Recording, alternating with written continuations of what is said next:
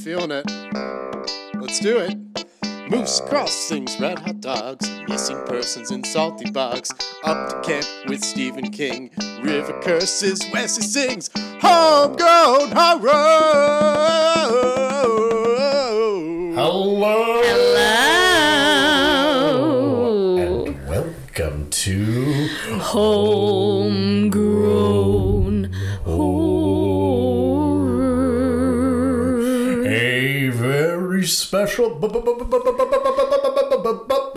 Bonus episode. A birthday, a very self-indulgent birthday bonus episode. An incredible, they all are. An incredibly self indulgent birthday episode. This is an extra bonus episode that you get, listener. This will be, this is coming out it's the 19th, uh, which is very fortuitous that both our birthdays fall on the 19th. Um, if people think it's a Juneteenth episode, it is not. This is just a birthday episode. We will have a Juneteenth episode. Or- Are we? yeah. uh, I mean, it, it'll be a belated Juneteenth episode, but Oh, um, okay, I hear yes, you. yes, Okay. you see what I'm saying I now. see what you're saying. It's- you're picking up what I'm putting down. I'm picking it up. you're smelling what, you're, I'm smelling what you're stepping in. Don't want to. Um, for those of you that listened to some of our last episodes, I mentioned that we were going to be what? We were going to be kind of doing something in the same vein that we did last year, which was the Ari Aster party. Mm-hmm. We're doing a Guillermo del Toro extravaganza. Del Del Toro Fiesta. yeah, yeah, let's yeah, the Del Toro. Fiesta. Yep. Yeah. I love Guillermo del Toro. He is Totoro-san. what a sweetheart. I love I gotta him. say, like as far as like creative personality types go, you know, some we we've we've covered some interesting movies, and uh, not all of them are great folks. You know, Definitely not. no, definitely not. But uh, it's nice to watch something that we know is like this feels ethically sourced. Uh, yeah, because Guillermo is like super nice to his people. He seems to treat them well, uh, and also iconic. Gotta gotta say, this guy uh, like has such a unique, cool style that he brings to his films. And He- he's been at it for a long while. He has, and he's just. I. He, he's so. I can't put my finger on it, but everything that he touches is like magic. Even the stuff that like isn't like critically acclaimed, which one of the movies that we watched, as far as I remember, like people were like not huge on it when it came out. But everything just has a sort of like I also I really want to watch his Pinocchio, which fun fact came out like I'm fairly certain Disney like rushed their Pinocchio to come out right before his Pinocchio. to try to steal up all the marketing thunder. I think so because a lot of people were like, "It's gorgeous," but like it's a, like the story's a little contrived. It kind of like you know, it's not totally there, but They had to, it's they, always they like went into the writer's room and started whipping them. Finish the story. Finish. How hard could this be? we can just Oh. do it. oh shit! Did you know that his father was kidnapped in 1997 I did not know that. Where? in Hmm. Guadalajara? Oh, okay. Back when? What what time period? 97. Nine. I oh, said shit. 1997. Oh, sorry. No, you're good. 97. Actually, that really tracks because maybe it was Guadalajara. I forget which county or province we were in, but uh, we lived in Mexico for a little bit. I probably have told this story before on the podcast, but we were under. We suspected that we were being targeted for kidnapping at one point. Yeah, you, I think you. Yeah. Yeah, so there was like people going around the neighborhood looking for us. I lived in Mexico for a little bit when I was very young.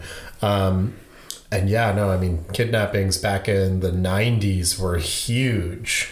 Uh, and around the time, like, when the cartel used to treat, well, cartel, there's so many. Uh, but the prominent one at the time used to treat kidnapper or kid kidnappees really well and were pretty respectful. But that kind of kind of went on the wayside, and there was a lot of amateurs in the kidnapping business. Uh, and yeah, very sloppy work, and just would end up killing their uh, kidnappies throughout, even when receiving. yeah, money. his father was released after they got the ransom. He spent 72 days kidnapped. Damn. So okay, so he was lucky.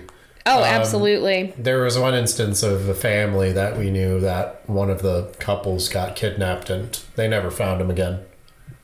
Even after money was received. Woof. Yeah.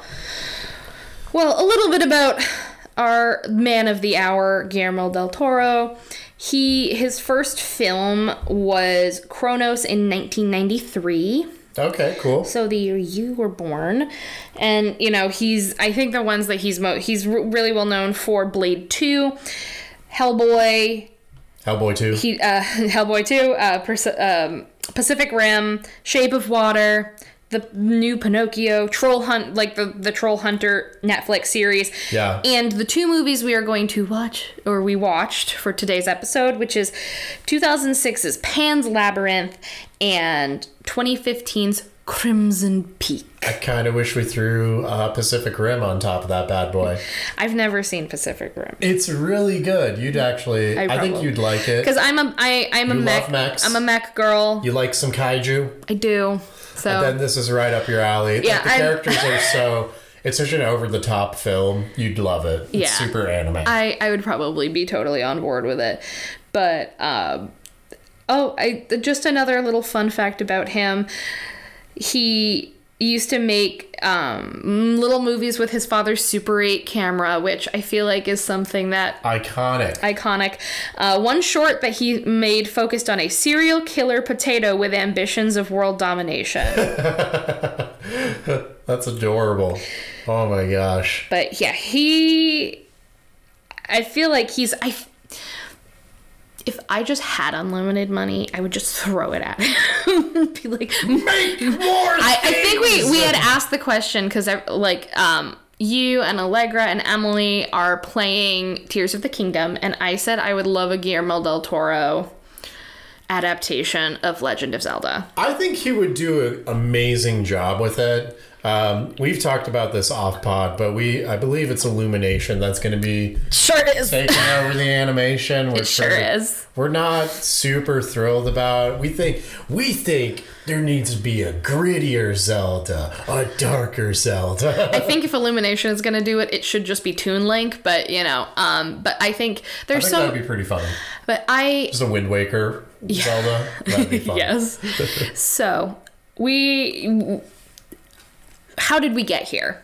That's the Oh yeah, the first thing. seven degrees. This one was really, really easy, actually. Oh, I'm excited So. Guillermo del Toro directed Crimson Peak, which stars Jessica Chastain, who starred in It Chapter 2, which takes place in Maine. Boom, done. Easy peasy. Yeah.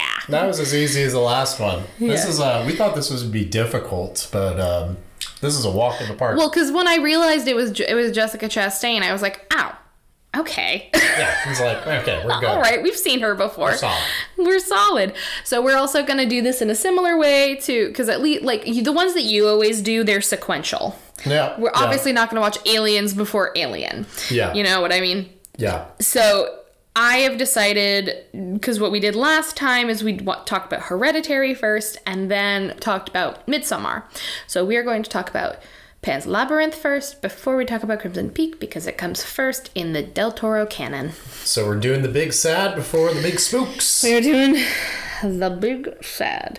I had never seen this movie all the way through. I had seen. I'd seen parts. I was blown away by this movie. I'm so happy you like it. Uh, it's I wasn't not gonna like it. it's true. It's um, it's very dark, but it has a awesome whimsy to it as well. And I love the perspective of this child that they have. And I mean, like, we'll get into it, but it's a very well done film. I actually saw this when I was really young, um, probably around the time that it came out. Because I remember, yeah, it would have been around like 2007 that I saw this. Yeah. I remember watching this first at a friend's house. Um, it was funny. I was at a big party And then my friend invited me over to watch Pan's Labyrinth. And I watched it. My parents showed up and got mad at me because I didn't tell them I was going to go watch this movie. And they were like looking around for me. Oh no. And I was like, "Oh, I was just over here. I was like feet away from you.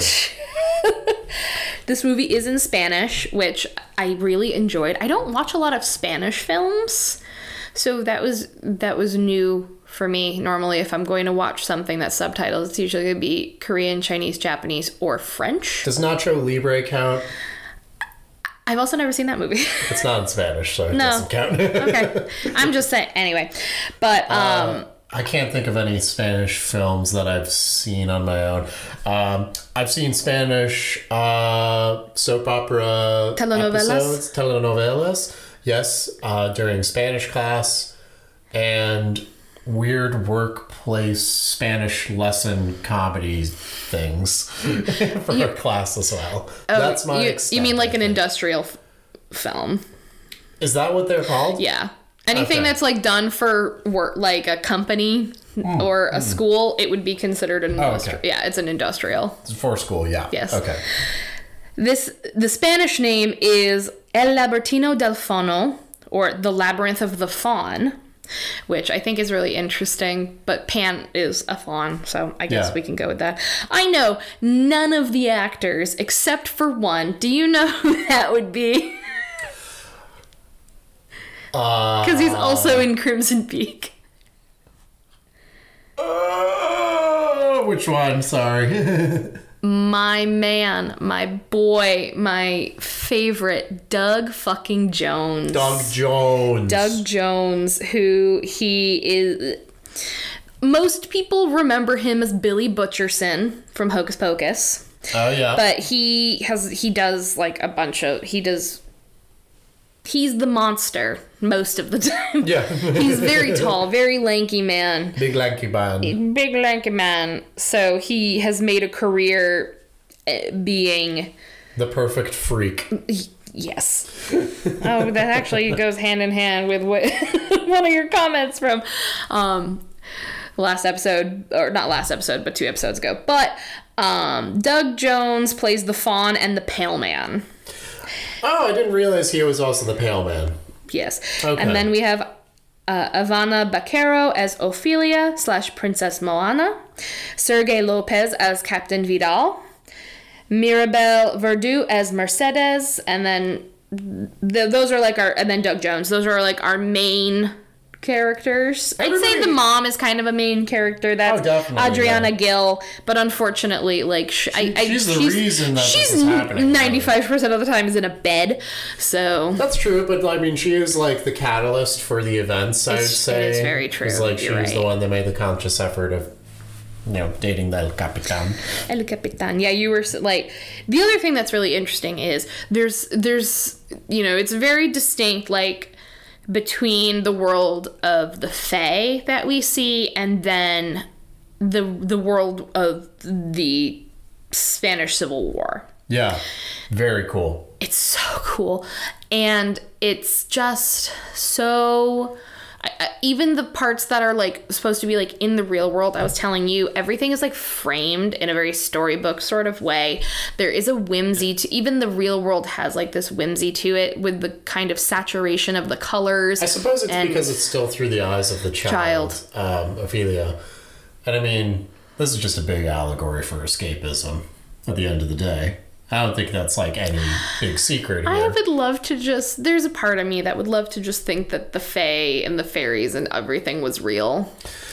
you But I also know that that's that's, That's- a hopeful view. Well, but it is it is a view you can That is take. a view that you can take. sure like, is. uh, towards the end, and you can choose to believe that um, or not. But I think because the movie is about escapism, it's not.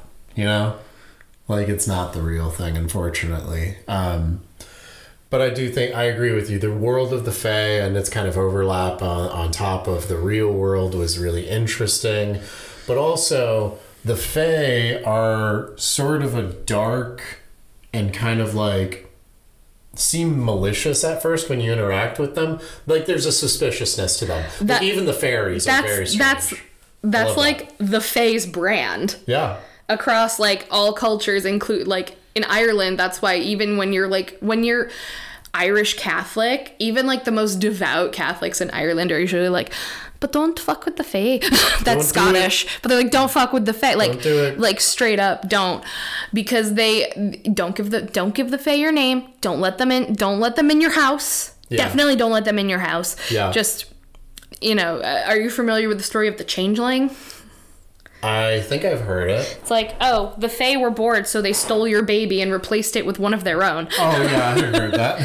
you know and I, I i do love that sort of again if you take like it's interesting because even in this world of escapism they they ha- that's that's why i kind of do like the reading that it was it really happening because i feel like a little girl would be more inclined Sorry. to um have them be kind Yeah. Yeah. But then again, she is growing up in a world where people are malicious and suspicious. Right. So, you know, and I'm sure the fairy tales also tell them that way. So there's there I have some feelings, but I also I'm looking at this apparently there was a sequel, but it got canceled. Really? And I'm upset about it. What would they what would they follow up on? I don't know.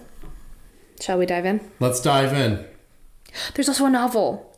Oh, There's there a is? novelization that was published in 2019. By Guillermo or what was Yep, that by uh, by with? Guillermo del Toro and Cornelia Funk. Cornelia Funk. Very cool. So we begin with a fairy tale of Princess Moana. And it talks about Hate is the you're welcome. oh wait, that, was that Moana? Yeah, it is. Okay, cool. Yep. So we start with the story of this princess of the underworld and she wants to be human so bad. This is very you know, this is a thing that we see in a lot of stories where the the magic one wants to not be magic Yeah. for some reason. I, I'll hate trade with you. magic. I'll trade with you. Um, Maybe it's, she Yeah, sorry. no, go ahead. Maybe it's more of like she wants to experience the outside world. I think that's probably more what it is because it's like it's kind of the gilded cage vibe. Mm, yes, yes. She lo- you know, her father loves her very, very much. He's the king of the underworld, and everyone loves her. But she wants to. I want more. So she runs away to the human world, and the sun blinds her and erases her memory. She becomes mortal, and dies. And distraught, her father waits with his dying breath. He builds her a labyrinth, which is a portal for her to come home through. He waits for her. And we get the beginning of our story, which is in uh, Spain. It's f- fret. Front. How the fuck do you say that? What are you looking at? That. How would you say that? Uh, Franquista? Or that's just in Spanish. Fran, Francoist? Francoist? Francoist?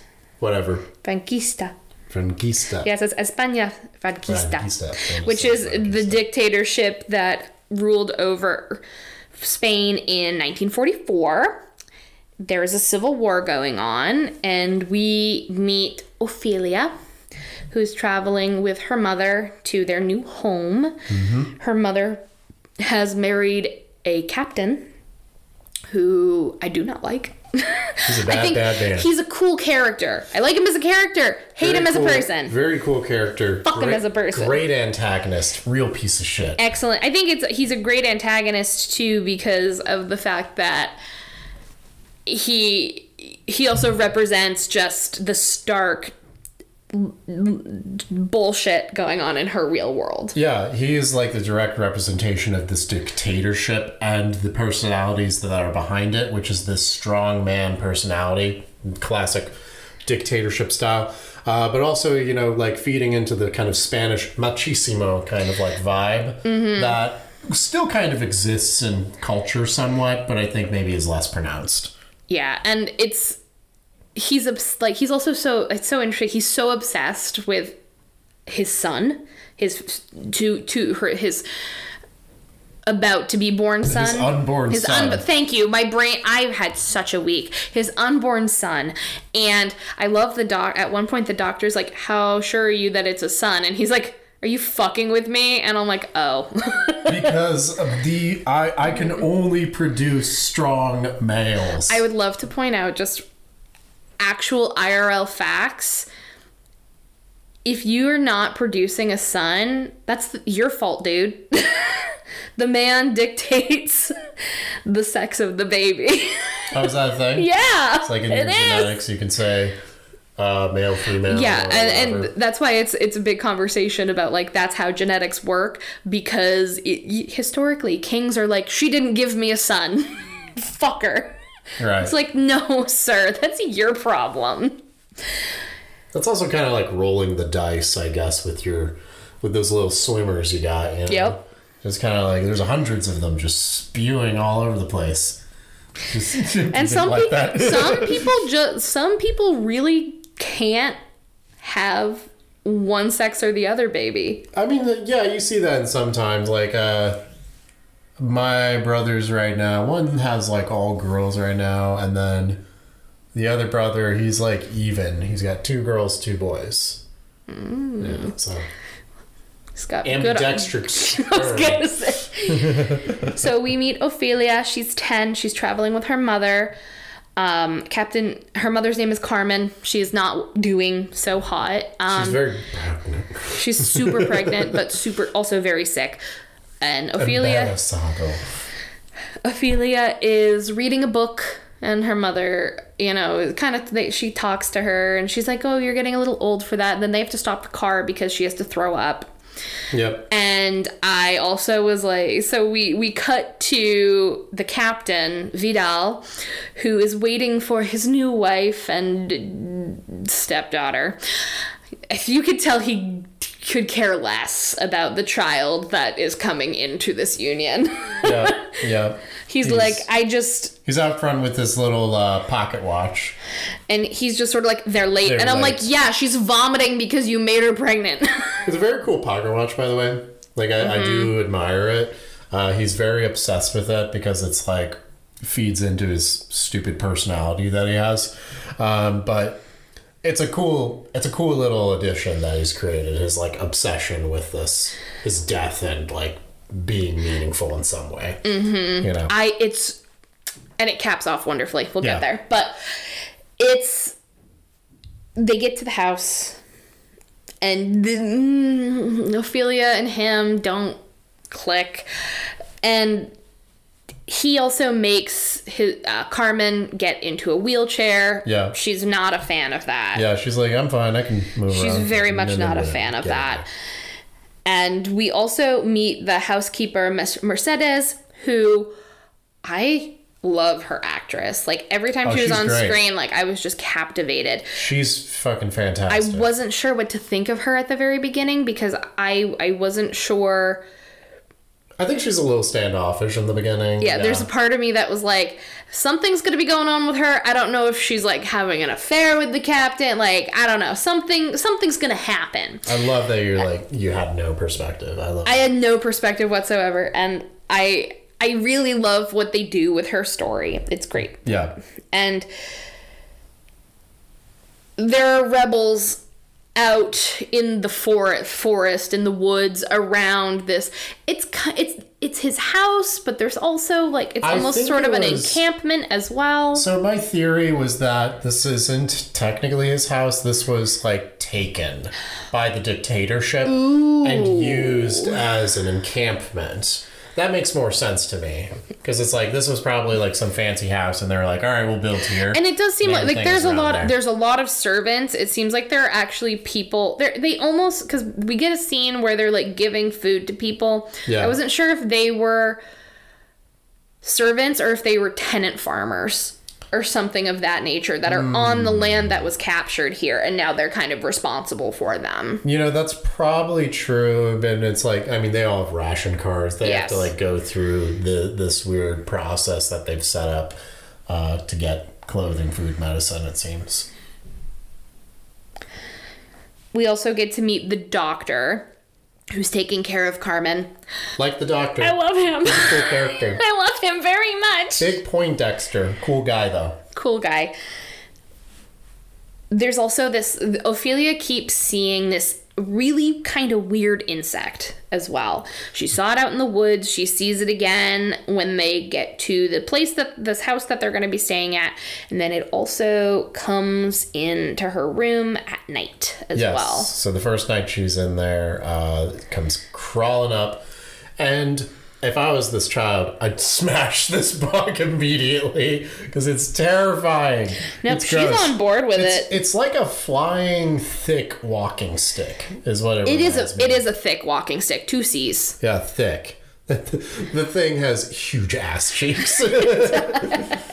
it does. it's not It- sneaking up on It you. It does to like it- at, she wakes up at night, she sees it, it turns into a fairy Yep. and it leads her to It, the, the okay. Yeah, And it, yes. And it morphs. So Yes. it's like so Ophelia is like, oh, you're a fairy, and she's trying to communicate with it, and she's having some success, and she says, "You're supposed to look like this," and points to her picture book. and then the and it's really kind of funny because the bug does this like thing where it's like takes takes its little creepy little bug hands and like smooths itself down like mm, just kind of like mm, okay and then it yeah morphs into more of a fairy looking classic fairy looking kind of creature it it almost looks like it, they kind of give me Cornish pixie vibes from like the Harry Potter series. yes a very little much bit, so yeah You know, but not as well. They kind of do have the vibe, but they're not as like outwardly violent. yeah they're not outwardly violent uh still sus very sus. They lead her to the labyrinth, which Yes. remember how I said this is a portal, and we meet the fawn, and holy shit. what an amazing entrance Amazing first impression Yes. of this character. We both like because you had mentioned like the sound, like just the sounds his body makes. he, he when he moves around his joints creak like a tree in the wind. And because he, he looks like he's made of wood. and he It's- looks and he seems ancient which is really cool to me. Like you can tell that this is like a really old creature. I love By his the way speech, his speech pattern. yes. Very cool. His hands how he moves them. It's kind of like it's a flowing liquidy but kind of like creaky vibe that he gives and i mean like he, he clicks constantly with his mouth as well And I think that it's it is unsettling. yeah very unsettling It's unsettling, and you kind of quick get head movements Yeah, you get the vibe that you're like, I don't want to trust him. yeah No, but he says that Would you, She- as- if the fawn came to you and and was uh, trying to sign you up with a mortgage, would you would you trust him No. to do this? no, No, didn't think so. even if he told me, because he he comes he tells her that she's the reincarnation of Princess Moana. He gives her the book and tells her that she has three tasks to complete in order for her to return home to her father. the- and she's yeah. she's like, no, my father was a, a tailor. That's the first time we ever hear about her her birth father. And the last time. Uh, no, oh yeah, no, he Nope, does there's come another- back. he comes later. back You're later. Right, you're right. Um, and he's like, "No, you were born of the the king of the underworld and the moon." And it's rough, buddy. That's rough, buddy. It's really it's really interesting because like the, the three tasks specifically reminds me of Baba Yaga. Are you familiar with Baba Yaga at all? Uh, a little bit. I don't really know the tasks. I guess Yeah. So I there's one where she has there's to there's a whole she series of movies called John Wick about that. They call him Baba Yaga in the. do they really? They do, yeah. okay, now I do because I also I also why can't I remember his name? What Keanu Reeves? Yeah, I love Keanu Reeves. Um, but- so one of the ones, one of the things that she has to do is she has to pick. She has to. There's there's a bunch of like pieces of hay that she has to organize. So she has to do that, and then also she has to count all the stars in the sky. there's one more that I can't remember, but That's okay. uh, Allegra's sister, like uh, that's one of the stories that she tells to our niece is Baba Yaga. Love it. Um, but there's always there's always like three Yeah. things, and with Baba Yaga, her like say what you want about the woman, right? Because they're like, well, she's a witch. She she's bad. She's evil. Whatever. She kept her word. um. So there's something to be said for trusting witches and trusting the fae and them actually sticking to their word, unlike humans who don't do that. He gives her this book. He says, These are the tasks that you have to do. You will be able to return home. The first task is kind of nasty. Yeah. so she uh she gets a new dress but then has to go bathe herself. And uh, well and he she Mm-hmm. Her new told dress is so pretty. It's this cute little red dress, yeah. Very so sweet. her, the other the so she they're getting her all dressed up because they're having some very they're not officials but high ranking important folks are coming to visit there's a couple military men their wives and also a priest Just- Real cadre of characters. yes and they're trying to impress and that of course so they're you know doll up the little girl because children should be seen and not heard make Yeah. them pretty Yeah. and mercedes starts to kind of fill in the mother role because although carmen loves her daughter She's not really She's- able to be mm-hmm. present for her. she's not because she's so sick Super pregnant. super pregnant, super sick. And so Mercedes gets her all ready, and she she looks so cute. Allegra was like, her little dress, it's like a green satin dress. She's so cute. And, you know, then she decides now is the time. I was green. I'm an idiot. I said red. no, you're good.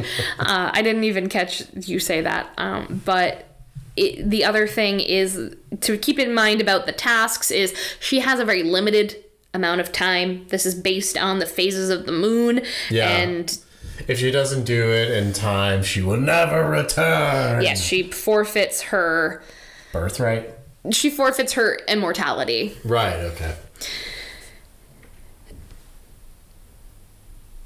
So she scoots off, and she's like underground. They don't show how she gets there, do they? No, they do. Uh, so she approaches this tree, Okay, takes I off her dress, this. hangs it up, and then she goes into like an opening in the base of the tree. Uh, and it looks kind of like it's dying, you know, Yeah. because there's a greedy big toad under there, fucking things up inside that tree. Yes. So she It- crawls in through this creepy, This movie gross, looks. nasty, muddy tunnel This movie looks really good. full of cockroaches. I don't think the toad held up for me. The toad did not hold up to an extent. I think he looked fine before he before his insides became outsides. Uh, but I thought that it was still pretty good. So she she's hanging out with this toad and she's she's trying to get a key from it, right? Yes. Okay. So she needs to put like three magic stones, I recall, inside of the toad. Um, and and the toad's just like eating all the cockroaches and and being an asshole. He's like eating cockroaches off her. She's like, "Hello, can uh, can you please eat these?" Uh, and she's like, and the toad's like, "Bleh, bleh," and like just eating all the cockroaches around her. Um, then she grabs some cockroaches with the stones, and and like motions at the toad. The toad's like, whoa. He licks his lips. He's so excited. He's like, oh boy, cockroaches. I've only been eating this all day. Uh, and he lashes his stupid little toad um, tongue out. His toad self tongue. his toad yeah. self tongue and uh, eats the cockroaches and the marbles. Then uh, he starts being very upset with this decision, and his entire like inside is just one giant amorphous gelatinous yellow blob that comes out of his mouth and he deflates. I told you it's nasty. It's pretty nasty. But then she goes into the, the guts and pulls this key out. and she returns to the faun. Uh, well, when she gets out, Oh, sorry. her dress has fallen in the mud from the wind. And so she puts it back on, gets back home, and gets scolded by everybody. Because her mom's not super happy, Carmen's not happy. Uh, Because they're they're trying to because while all that's happening, they're trying to find her. yeah, yeah, they're trying to find and her. the the guests come and this is where we we get some more a little bit of like like um nonverbal storytelling for Captain Vidal and Carmen Yeah. when you know there are some ladies who that are I believe they're the wives of some of the military men and they're like oh tell High us society. tell us how you met and she's like you know um my husband was a tailor he tailored all of the captain's uniforms and when he died i was working and so that's how we met and she's like holding his hand and he like pulls it away so like Yeah, very. He does not like her. It's and like why get married at all in the first place? i think know? it's because he needed knocked up. he needs a baby Yeah, I think it's. I think he he kid. needed to sow his seed, and I think that at this point it's probably like have you know if you take a woman off the street with no prospects, doesn't have a husband, needs something, you can pretty much bend her to your will and get her to do whatever she wants in order to take care of her and her daughter. Did you write a pickup artist book? Yeah, I did. Thanks.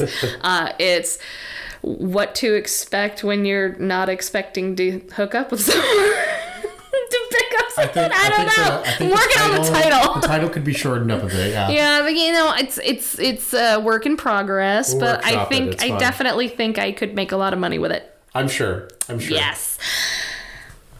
If VH1 was still a thing, they'd give you a reality show. Mercedes goes outside and we I think we've actually seen at this point that she's kind of helping the rebels a little bit. Yeah. So she's like sneaking into the storehouse, getting food, medicine, bringing The doctor's rebels. helping her. The doctor is helping. So she goes out to get some wood and so she, you know, is heading out and she actually she has a lantern and Yeah. she starts to make a signal and then she gets distracted cuz she sees Ophelia who they've been looking for all day Mm-hmm. coming down the the embankment real yeah. Down the mountain. and she's covered in mud. Yeah. Covered. That's when she gets back. Everyone gets mad at her. Mm-hmm. She goes to bed. Yeah, and she goes back to the faun, Mm-hmm. and she tells him that, which I tried skipping all over all of the the real world drama going on, which is just as it is just as important as Ophelia's story, like her magical tale. I actually really like the real world story that's happening because I just think politically it's very interesting.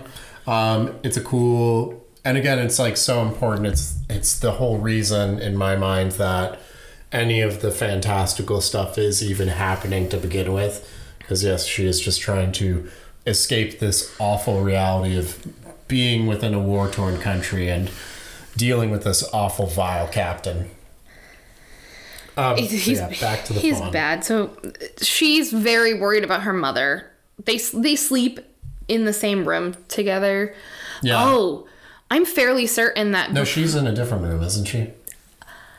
She's in bed with her mom sometimes. I don't think she sleeps with her. No, yeah, she sleeps especially in a separate room. after her mother Starts getting sick, and yeah, she like bleeds from her vagina Yeah. and it's just like everywhere and they end up having to sedate her yeah. and so she is pretty much sedated for the rest of the movie Baby's still stable, but yeah, she's she. Uh, so is very worried about her mother and asks the faun for assistance. Mm-hmm. He, I think this is really funny when he she approaches him in this instance because he's like eating a piece of beef jerky or something, and he's like very casual about it. He's like, "Nom, nom, nom." like he's really into it, and he's like. Hmm, yes, and then he like pulls out this root. And he's like, It's a mandrake root. mandrake and root. Allegra, Allegra, like she's been looking like she's she knows a bit more about like the mandrake lore. yeah, But she said it's you know it's super fascinating. I don't have she did not elaborate, but it's something that I am going to go look at because it, this is not the first time we, I've seen a mandrake. Yeah. And they like because in Harry Potter they also look like little babies. they do. Yeah, So I don't know if that's just a common theme in folklore, Probably, but these you little know. babies. He says to keep the mandrake root in a bowl of milk under his, her mother's bed and supply it with blood. yeah, And one of the things that's super interesting is the fact that it does seem to help. yes. It is actually helping. Like pretty much as soon as she pricks it with blood. Well, first she puts in the bowl of milk, and it sort of comes alive. uh, and starts moving around and making noises, and then she pl- pricks it with blood, and then it seems to actually affect the mother in a positive way. You can, as soon as she does it, you can actually hear Carmen breathe easier, because before she was kind of wheezing and didn't sound very healthy. So it does seem to be having an actual effect on on the mother.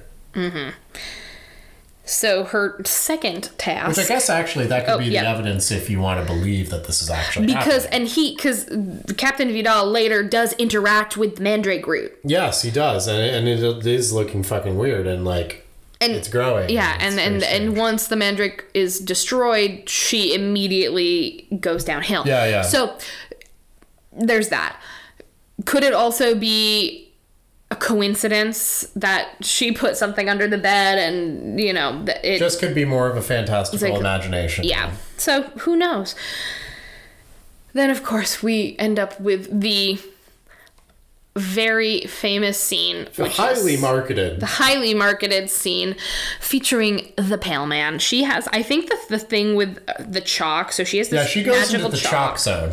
who's got the chalk the chalk the chalk Rudy's got the chalk. rudy's got the chalk the chalk the chalk chalk zone she gets to go into the chalk zone and i, th- I just it's so cool it's very cool I really that like she it. gets to open up these portals with the chalk pretty much Yeah, and she she also has she has these little she has the little bag it's like a little cylindrical satchel thing that she's got the fairies in yes. Oh, yeah. The the faun gave her the fairies to be guides through this uh, Mm-hmm. And the the- pale man world. and they try to guide her but she's a child so they go into the pale man world i thought it was very funny so they do say they say don't consume anything if you see a banquet, don't eat anything. don't eat anything. He's sitting at the head of the table. Mr. It's a Pale Man very sumptuous banquet. I saw some rotten pomegranate, so I don't know if I want to be eating the fruit that's touching it, but sure. And He and he has two little eyeballs on a gold plate. yeah, she looks at them and she's kind of like, eh. And she looks up above and there are paintings of the pale man eating children and i said of course i love that that's what he spent his money on Yeah. is getting these paintings commissioned nobody asked who- questions Who, painted these is a big question. who decorated this room that has no doors Maybe into it's a hallway of it's nothing? Probably just magic. Just magic. Pale Man's a magic man. He likes he likes to be fancy. He does. Just because he eats babies doesn't mean he's a monster. He has culture. And there's also a pile of baby shoes. Big pile of baby shoes in the corner. Didn't like it. Guess he just eats the clothes. I think the other. I think there's something about the Pale Man specifically that I feel like can also be an allegory for war. Probably. I'm sure I- there's like- someone smart that Like the- that. Yeah, the image of the shoes reminds me of like the Holocaust Museum. Fair. Yeah, yeah, yeah, yeah. Okay. And like the children being the orphans of those that Yeah. died in the war. Yeah, I'm sure someone has broken that. Yeah, I think that's Into something a little that bit thi- more this one this task in particular i think holds a little bit there's probably someone probably also broke down the thing with the toad too but there's just something about this one that feels different Mm-hmm. and it's not the fact that it's also danger time so I she do think it's one of the. It is the darkest one of the darkest moments throughout the movie, uh, except for the ending. Uh, but yeah, no, this is like the most tense scene that you get for a while. Oh, it was ten- Allegra was like upset that I chose these movies. By the way, um, They're so beautiful, though. they're so pretty. I was like, it's gonna be fine. I'm like, they're really pretty movies. She's like, this is so terrible. So she has to retrieve a dagger from his lair. Yeah. And she uses the key, right? yeah, she uses Yes. the key to do something. She has get the there's like three areas and she has to choose the right one. Yeah, she does. She also has a limited time. There is a An hourglass. an hourglass that is counting down Yes, of how long the door will stay to open. And Her the fairies guide her to the right key. they do. uh, or the right lock. She gets the dagger. She starts putting away, and then she starts getting a little hungry. you real hungry. You know, she's low on time.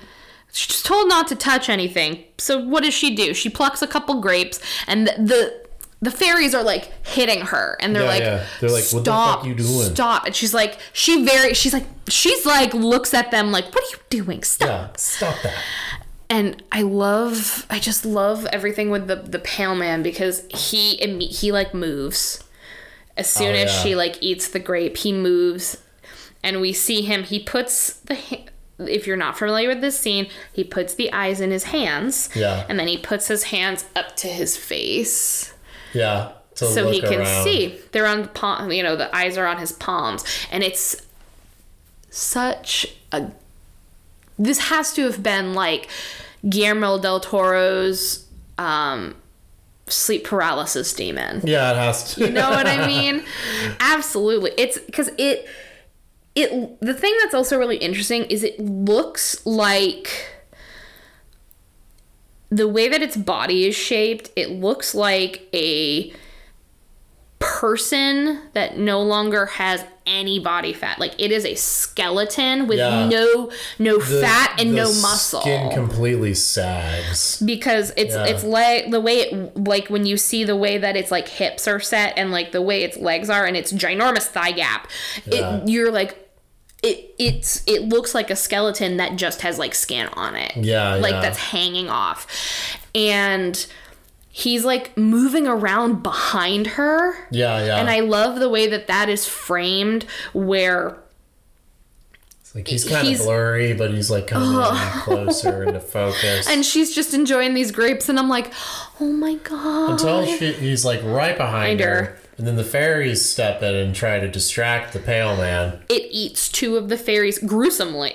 Actually, Rips the heads off. it looks like um the painting of Kronos eating his son. yeah, very similar to that. Like Like the, the kind of tendrils. the tendrils, like, the ripping, ripping motion. off. No It's- thanks. Very upsetting. She starts to run with the one other fairy that she's got left. And wouldn't wouldn't you know it? Um, she ran out of time. yeah, the door closed. the door closed. So Get a very tense moment here. she uh, takes a chair uh, and makes a new door with the chalk on top of the ceiling. Um, and then she's able to crawl through just in time before the pale man grabs her and she shuts the door. Very cool stuff. so tense. And the faun is pissed. That yeah, she, comes back and the fairy's like immediately narks. Because of course, Immediately like, narks. like hey, two of my friends are dead. Two of my friends are dead because of this stupid kid. yeah, And he is very upset. he's so like, upset. You'll never return. You yeah, will be he's, stuck he's here. yeah, he's infuriated. So the next section, a lot a lot happens very much in in just the real, world. Yeah, And I think it's so Oh my god, so much so as we, we've learned that Mercedes is helping the rebels. She is taking a bunch of stuff, like she's taking a bunch of stuff, and the doctor comes and he's like, "I'll go with you." yeah, um, because somebody has been we get we got earlier like somebody's been shot in Yeah. the leg and is not doing too hot and she's like can you come see him we need you so they uh, kind of they follow this sort of stream and we also meet her brother Pedro, who is the leader of not the leader, but he's he's a pretty pivotal figure, I think, in in the rebellion. He seems to be some kind of figurehead within this group, you know? Sorry. Oh, good. He seems to be some kind of figurehead within this group, yes.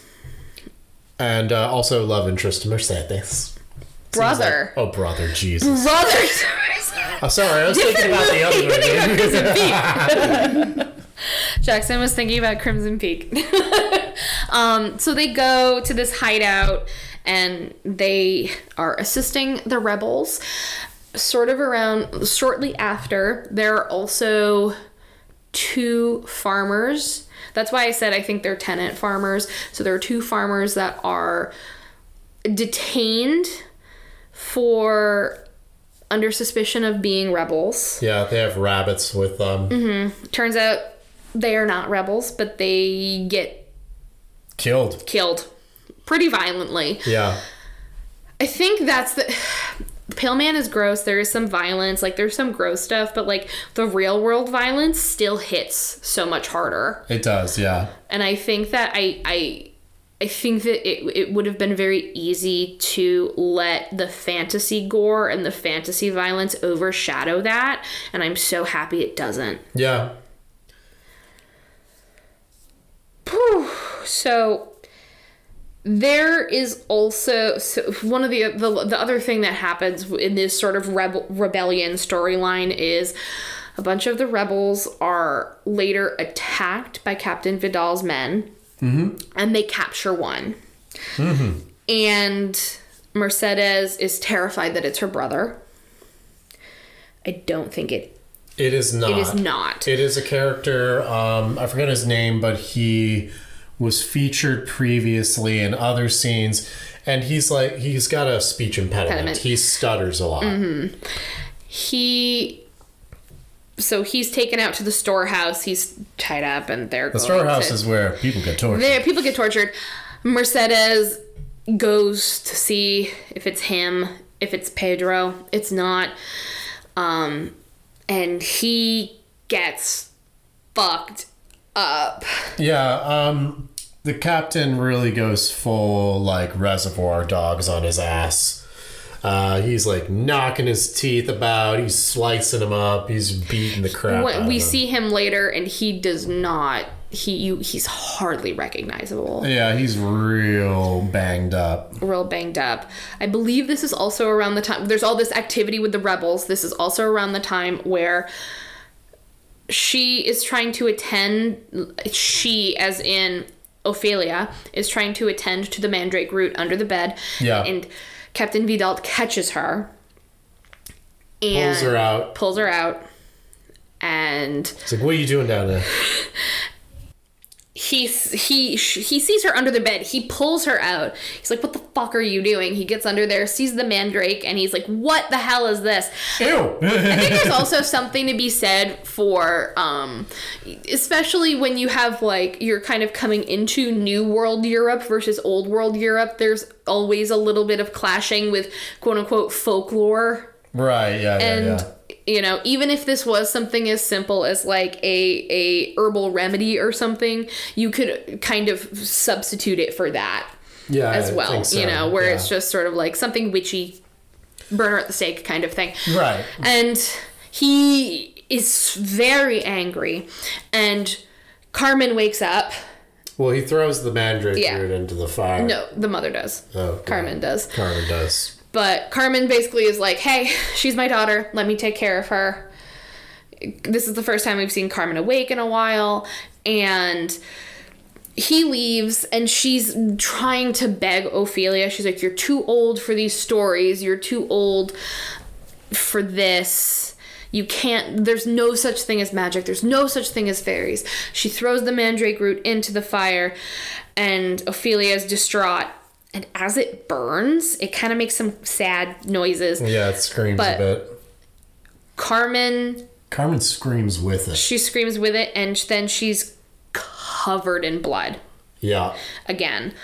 And Ophelia runs outside to because there's again they're still trying to wrap up all this stuff with the rebels the doctor actually oh wait no this is where they're doing um back up a little bit. So this is where they they're ha- they're giving out rations to people. Yeah. and as that's happening ophelia runs out and she's like captain! Like she she does go right to him and her mother is giving birth. Yeah. and everybody's like all around. At this same time or like shortly before this um no i think i'm mixing stuff up i'm totally mixing stuff up We are, but it's fine. We we've been kind of a Okay, little bit so- all over the place.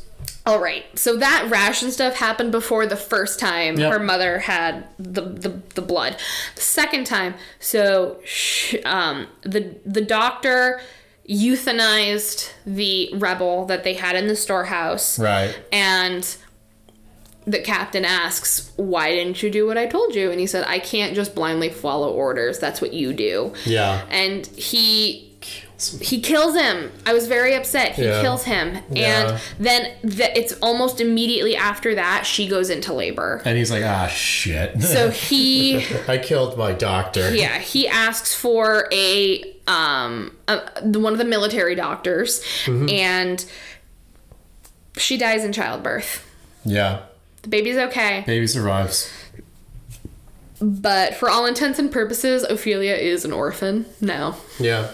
and it's Boys. it's so she's got a, you know, militaristic stepdad. Yeah.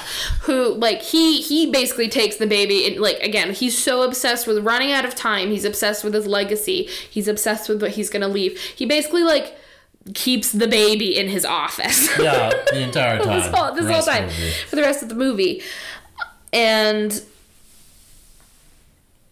oh, it made me it just made me so sad that she died, but you know, that's what we have to do. It's a sad movie.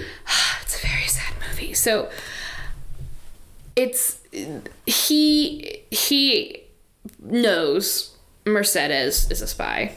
Yeah. He Yeah. calls him to her office.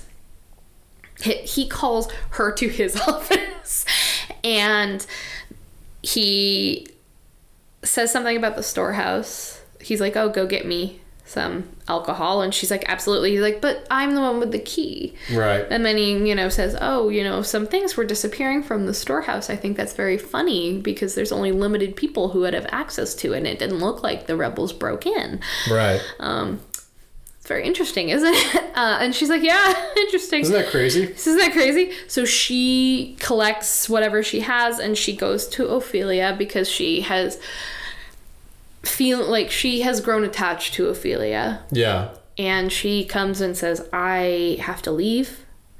I'm leaving. And Ophelia says, Take me with you. And unfortunately, because Ophelia said, Take me with you, they get caught. Yep. They get Yep. caught. And Mercedes is about to also be.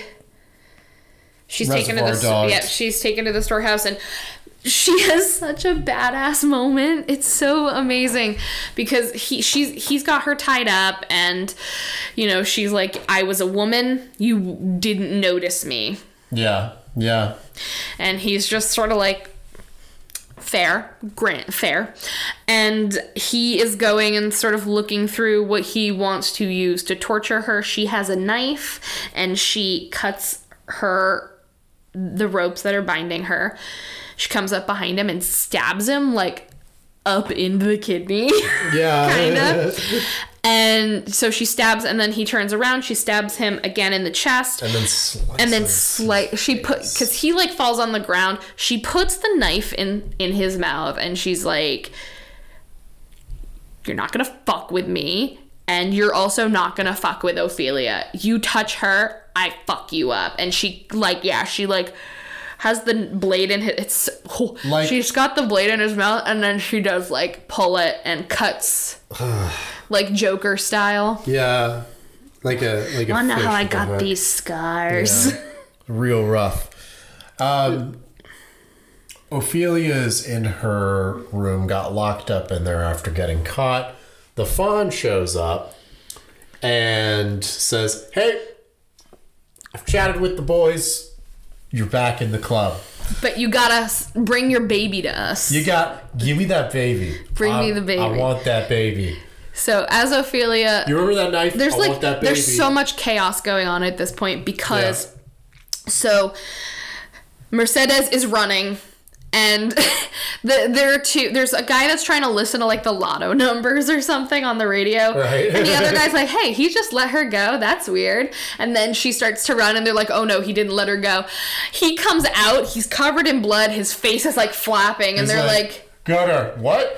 Got her! And, and his like, yeah, his like face flaps are like, open. you can see that exposed But They're like, oh shit. oh shit. So they follow after her on horseback, they surround her, and then they get fucked up by rebels. It's so good. It's a good day. It's a good day. He- Captain Vidal goes up to his room. He doesn't have any doctors. So what does he have to do? He has to stitch his own mouth. Does a pretty good job. It's like not bad, honestly. Yeah, as he's like doing that, he's very focused on the mirror and what he's doing. She uses the magic chalk, who's got the chalk zone, and Ofelia's to got the chalk. to come up behind, kind of behind where the bassinet is, Yeah. so she can be like, bloop, bloop, bloop, bloop, Takes that baby. takes it, baby. And this is where the rebels just kind of start having an out, all, all out. They're like fuck, fucking up this. fucking up this place and he he kind of is running around trying to figure out what's going on Oh, but he sees something else that yes she does um, is that she puts a heavy amount of laudanum in his like water or whiskey that he drinks.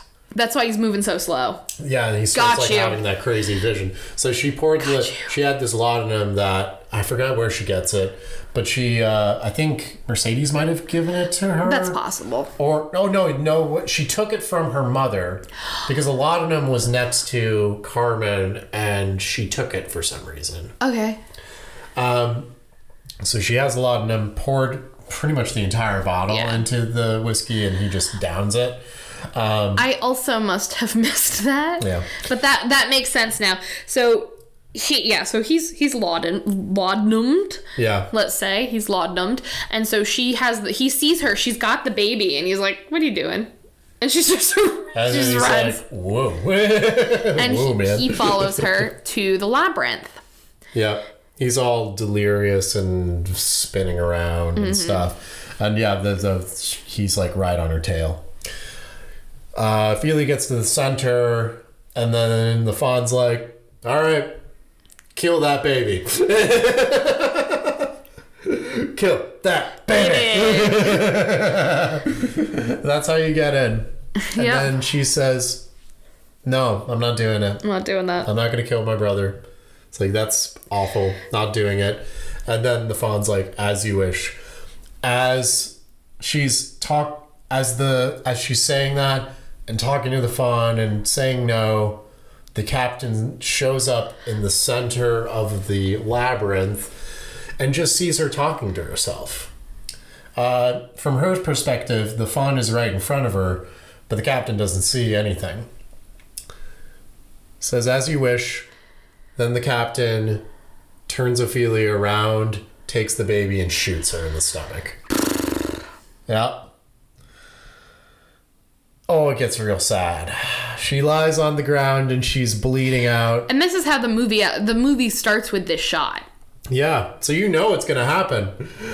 Uh, and she's breathing heavily and her hand is so the the labyrinth has this center well that stretches down and her hand is hovering over the center well and her blood is dripping. And you can see the blood kind of cascading down on this um, etching at the bottom and it seems to activate it or And- something As the captain is walking out of the labyrinth with the baby, yeah he walks out to find he is surrounded by, by the rebels. the rebels and Mercedes. yeah And Mercedes, he's he gives Mercedes the baby, and he's like, "Tell my son my name," and or you know, no, no, he says, "Tell my son the time. You know, he looks at his wa- pocket watch that he's been obsessed with, and he's like, "Tell my son the time that his father died." And Mercedes is like, "He will not even know your name." Bang. In the face. And they go into the labyrinth to find a dying Ofelia. Yeah. And as Mercedes cries over her body, we get this sort of image of her coming into this ginormous, like, throne room, which is where her supposed real father and her mother are waiting there, and the faun is there. And they say, you know, you passed the test, you chose to sacrifice yourself instead of an innocent. And Yeah. welcome home, Princess Moanna. and the epilogue i it, there's a little epilogue and it's like you know she returned to the underworld but she left pieces of herself visible to only only to those who know where to look So sad. I'm tearing up a little bit just even thinking about, About it. it. Oh my goodness. i did not cry i want to watch it again because like i felt like i was kind of distracted I I'll watch it- I'll like- watch it with you. Well, yeah, we'll watch it again. But I, as a first watch, because I also want to be more like look for things. You know what I mean? Yeah, yeah. And see if there are things that I like the things that I missed the first time. Oof. Beautiful movie, amazing shots. Oh, the lullaby is also really nice. Like the lullaby that Mercedes sings or hums at the end kind of shows up throughout the movie. It hurts. and it's beautiful and sad. It's a very haunting film. Um, for 2007, Six. amazing. 2006, amazing shots. Amazing, It's- you know, there's- amazing there's- CGI. There's like a whimsy effects. to it. I. It's so. It holds up. Absolutely holds up. It does hold up for sure. Now, Let's see. Well, I mean, this is more I recent. wonder. Um, see if Crimson Peak holds up. so Crimson Peak, 2015. I remember when this movie came out. I was working at Cinemagic. nice. and I really wanted. So one of the things you could do is like once they were done with the the stuff like the posters and the big cardboard cutouts and stuff, you could take them home. Nice. Okay. First come first serve, and um. I do also. I, I didn't get to. I planned to see it when it came out, and I didn't get to. Didn't get but the chance. I saw the end credits when I was cleaning the theater. okay. Cool. Very nice. but this So you experienced a piece of the film. did. This stars uh, Mia Wasikowska, Tom Hiddleston, Jessica Chastain, Charlie Hunnam, and Jim Beaver. And like I said, this also does feature my boy, my favorite Doug Jones as well. He doesn't have he doesn't have as much of a role. No, he's pretty. He doesn't show up much. No, but he's the go. He's all the ghosts. Gross. Or he is the oh, so he's a mom. oh the ghost of Edith's mother and Lady Sharpe specifically. Uh, okay, yeah, yeah. So, I mean, those are pretty prominent, Ghosts. prominent terms of- ghosts. prominent ghosts in terms of ghosts. Something that we kind of talked about is like there there are some things in this movie that are very clearly telegraphed, but there's a part of me that kind of doesn't mind that. I don't think that that's necessarily yeah, I think that. I'll, I think the film was kind of predictable. Yeah, but it's almost like- the the twists were pretty easy to find, but I think it was still very it's like reading movie. it's like reading like a paperback novel, like a dime a, a dime a dime a dime novel. Yeah. a dime bag novel. Um that it it kind of I don't know. I really like it. I am a as I think everybody knows now, I do costumes. So I was I'm all over the costume. I'm Costumes. I That's never come up. never. I am just all over. You're very All over the costumes. Very well thought out outfits the entire time. We never get to see sleeves this big No, in Edith, movies. Edith looked great the entire film. Oh, looked wonderful. All the guys, dapper as hell. Hell I yes. love those suits. I really like those suits. I kind of wish they would make a comeback. You know? Same. I want some popped collars, maybe a little kerchief. You know? You know, uh, some uh, double-breasted, you you know, coats. Subs- yeah, it's here for it. Very cool. Super here great. for it. Um, you said this is the in the Edwardian period. I believe yes. This this would be Edwardian. Let me double check my math though. This is 1887. Oh boy, the calculator's out. We all know how good at math we are. 1887? Yeah. Okay. Edwardian era. When was Edward? Well, we're not quite there actually. not quite Edwardian. Not quite. Edwardian era is 01 to 10. so we're in the Victorian. Oh wait, no, yeah. We're in the Edward. Okay, actually yes, we are in the Edwardian period in uh because 1901 is when we're caught up to present day. Gotcha. Okay. 1887 is when um young American heiress Edith Cushing's mother dies. Yep. and from black cholera and she Hell of a way to go. hell of a way to Old go prospector disease. yeah so uh, she dies very it's very sad edith is very sad her father is very sad and in between all of the sadness there be ghosts There be ghosts. Well, uh, it starts off with the final scene. So the movie. yeah Which is uh, funny. Oh, I yes. guess that's a class. That's That a is something that he likes to do. Guillermo trope right there. So he she says you know i believe in ghosts they, ghosts are real no i believe in ghosts I know ghosts, one thing. Go- ghosts are real Ghosts are real. and I've seen them before. Then we get this backstory with her mother, and we get a scene of when she is a child and her mother's ghost. I think the thing about Guillermo del Toro's ghost rules in this movie is like all ghosts are fucked up. They're really screwed up. You can see into their ske- except the last ghost we see. You know, debatably. I mean, like most of the ghosts, you can see like their skeletal system. Most you of the ghosts are Doug Jones. Most of the ghosts are Doug Jones as well. Uh, and they're like in in, like they're they're monster y. They're Yeah, yeah. very very They're really unsettling, spoopy. spooky. I would, I. I, I think I've mentioned before I've had some experiences before. Um, if these were the experiences I had had, peace out, Girl Scout. I'm leaving. the, this mortal realm? I don't know, maybe going down into the labyrinth. You'd be so spooked that your soul would jump out of your body. It Probably would. You'd like, fly oh. off like the weasels in uh, Who Framed Roger You Rabbit. were skeleton and wrote this. She her mother's ghost leaves just wraps its little fingies around her and is like, My child. yeah, why I'm are like, her that- fingers so long? Because it's Doug Jones. Okay. Also, another question. Yes. Mind, a little tangential. yeah. Why does everybody assume that ghosts wear clothes? We've never talked about this in Ghost Rules. But like in general, just like whenever somebody talks about seeing ghosts, they're like it was a woman in all white. Why is the ghost wearing clothes? Close.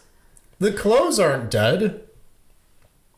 But in the but in this, like we get some kind of naked ghosts at times. Yes, we get a, a go- we get a ghost in a bathtub. We get a ghost in a bathtub, uh, ghost in a clay pit. Yes. Uh, Ghostin sus- suspended from air. Then then Mm-hmm. they're naked. Uh, but in general, why? So this is what I'm thinking. Is And like it's like she's almost wearing thing. like a, a mourning shawl, uh, like a Yeah, shroud yeah. So the ghost well. mother is wearing yeah this shroud. Shroud. Shroud. Also, she's colored all black, and I think that this is what I believe. So she died of the Black cholera. cholera. Black cholera. I think when they're the ghosts are black, they died of a disease, but when they're red, they died violently. But still, then at the end, there's So a it's the different Sims. ghost rule. Yeah, they have sim rules, sim ghosts. Edith, oh, Edith's mother leaves her with, "My child, beware of Crimson Peak." Thanks for the advice. Thanks, Mom. Love it. This Edith- will scar me forever. It's 1901. It's the Edwardian era. We, I feel like Downton Abbey is probably like the biggest sort of turn of the century thing that we get. A lot of people And like. the paradise. The paradise. yes, you're right. good. You're right. Um, I think. Let me see. When does the paradise take place? Because the thing that like we don't see I think it takes place around the same time. a lot of people like i mentioned to you off pod it always seems to me that um something that drives me crazy or not crazy but like something that's always sad to see is like that the fact that um people are like people like the victorian clothes better i think in terms of costumes, we always sort of go more down that route. I am so happy that this movie embraces the big ol' sleeves. Yeah. Big puffy sleeve. Nope, this is Victorian, 1857. Paradise is Victorian? Yes, it is. Okay. No, sorry, 57, 75, sorry. Transpose those, 1875. So that, like, we do not get a lot of turn of the century period dramas that, again, the sleeves. the sleeves. I'm so excited about the sleeves. Um, it is interesting uh, because we'll get to it, but um, Lucille is still very. She dresses in a very Victorian way. She does, and there is yeah. some crossover because this is also when we start to see, and you see it also more in tur- some more turn of the century. We start streamlining things as we're heading into the flapper era. Yeah. So, I, just I love the sleeves. I love the sleeves. So we got Edith. She's an adult now. She's where is she? She's at the She's in New father's York. company. She's at New York City. Just like look how big these sleeves are. Those sleeves are huge. Crazy. Oh, I'm just I love them so I love them, and that that's still Everyone that's, looked like muscle men. Yeah. That is also a little bit more. It's a little out. I think it might be a little outdated too, because this is like saying like the sleeve shifts of the 1890s heading into the 1900s. So, but I I like that it's it has a it has its own costume footprint Yeah, for sure. that I think is distinctly different. I like how I'm looking up Crimson Peak and it came up with Crimson Chin. Here comes the Crimson, Crimson Chin. Peak. So she is yeah, Edith is now a adult woman and she is going she's in New York and she wants to be an author. yeah. She wants to write ghost stories specifically. Yes. And She wants to be the next Mary Shelley. I loved that. So, yeah, there, you know, this is also pretty typical. I'm not like other girls. I don't care about uh, Getting a man. getting a man or attending social events. I don't care about that. But I do like when, sh you know, they're saying, like, oh, our very own Jane Austen, she died a spinster, didn't she? And she's like, I'd prefer to be Mary Shelley. She died a widow. Boom. Just careful what you wish for, baby. yeah, yeah, yeah. I really liked how that turned around. Uh, so the beginning, yeah, she's on her way to go show off her manuscript. She runs into Elaine, Alan. Alan. I think I think they they kind of give me childhood friend vibes. Yeah, there's there was that vibe. I don't think we get a full history of them, but they're No. acquainted. That's They're for sure. acquainted. He is their physician. Yep, very well acquainted with the father. In fact, so he's like his main physician. Uh, they chat a bit, and then yeah, they run into the gaggle of women who kind of try to. It's Alan's down- mom and his sister, and Yep. Try his mom's a down dickwad. super dickwad. Uh, she makes that Mary Shelley comment, but they're also talking about this new baronet, Baronet. that's uh, around. And then she's She- like, "What does she say about the baronet?" She says baronets are um, they're basically like low key like nouveau rich who um, run make- off from their land. ran, run off of their land and make money off of other people doing stuff on their land. yeah, Um, but so if let's see specifically, tell me. I wonder what the difference is between like a baron and a baronet. it's a Baron Junior. Baron Light. Baron Light. The precise quality of this dignity is not fully determined, and hol- holding some holding it to the head of the nobile minores, while others again rank baronets as the lo- lowest of the nobiles majoris, because their honor, like that of higher nobility, is both hereditary and created by patent. They're shitty barons. They are shitty barons. They've inherited the baron title. So they're just kind of like they're soft boys. It isn't. Yeah, it's not a peerage. Um, so yeah, it does seem like it's again. It it's it's sort of a no, nouveau riche. It it's not. Um, it's not. It does not hold the same weight as other titles, but because it's hereditary, it is noble enough. Basically Yeah. Enough. So yeah, they are twittering about about the baronet, and again, in in America we don't have that sort of thing. So I see that even like you know even something sort of low ranking like a baronet, these socialites are like oh, Twitter pated. So I think that you know they they really don't care if he's low ranking. They're like. They're like, ooh, he has a title. He has a title, good enough. He dances well. He dances so well. And she goes to the uh, Publisher? publisher. And this also gives me Little Women vibes with Jo March. You know, when she tries to get her stuff published, they're like, I was "But thinking you're of Pretty woman. the pretty woman. Walking down, I was like, hmm, I remember a different movie. no, Little Women. Oh my god, that's funny. Um, you know, th- that's again, it's sort of a thing where women who want to get pu- like it's a story trope. Women who want to get published, they are often told like, "Well, why don't you write a romance? Women can write romance." That's how. and uh, she's That's how my mom got it. Yes. That- that she had to write a romance. It seemed. and I like her dad. We get to meet her dad afterwards, and you know he's very supportive. I like him a lot. He's he he gives off very warm vibes.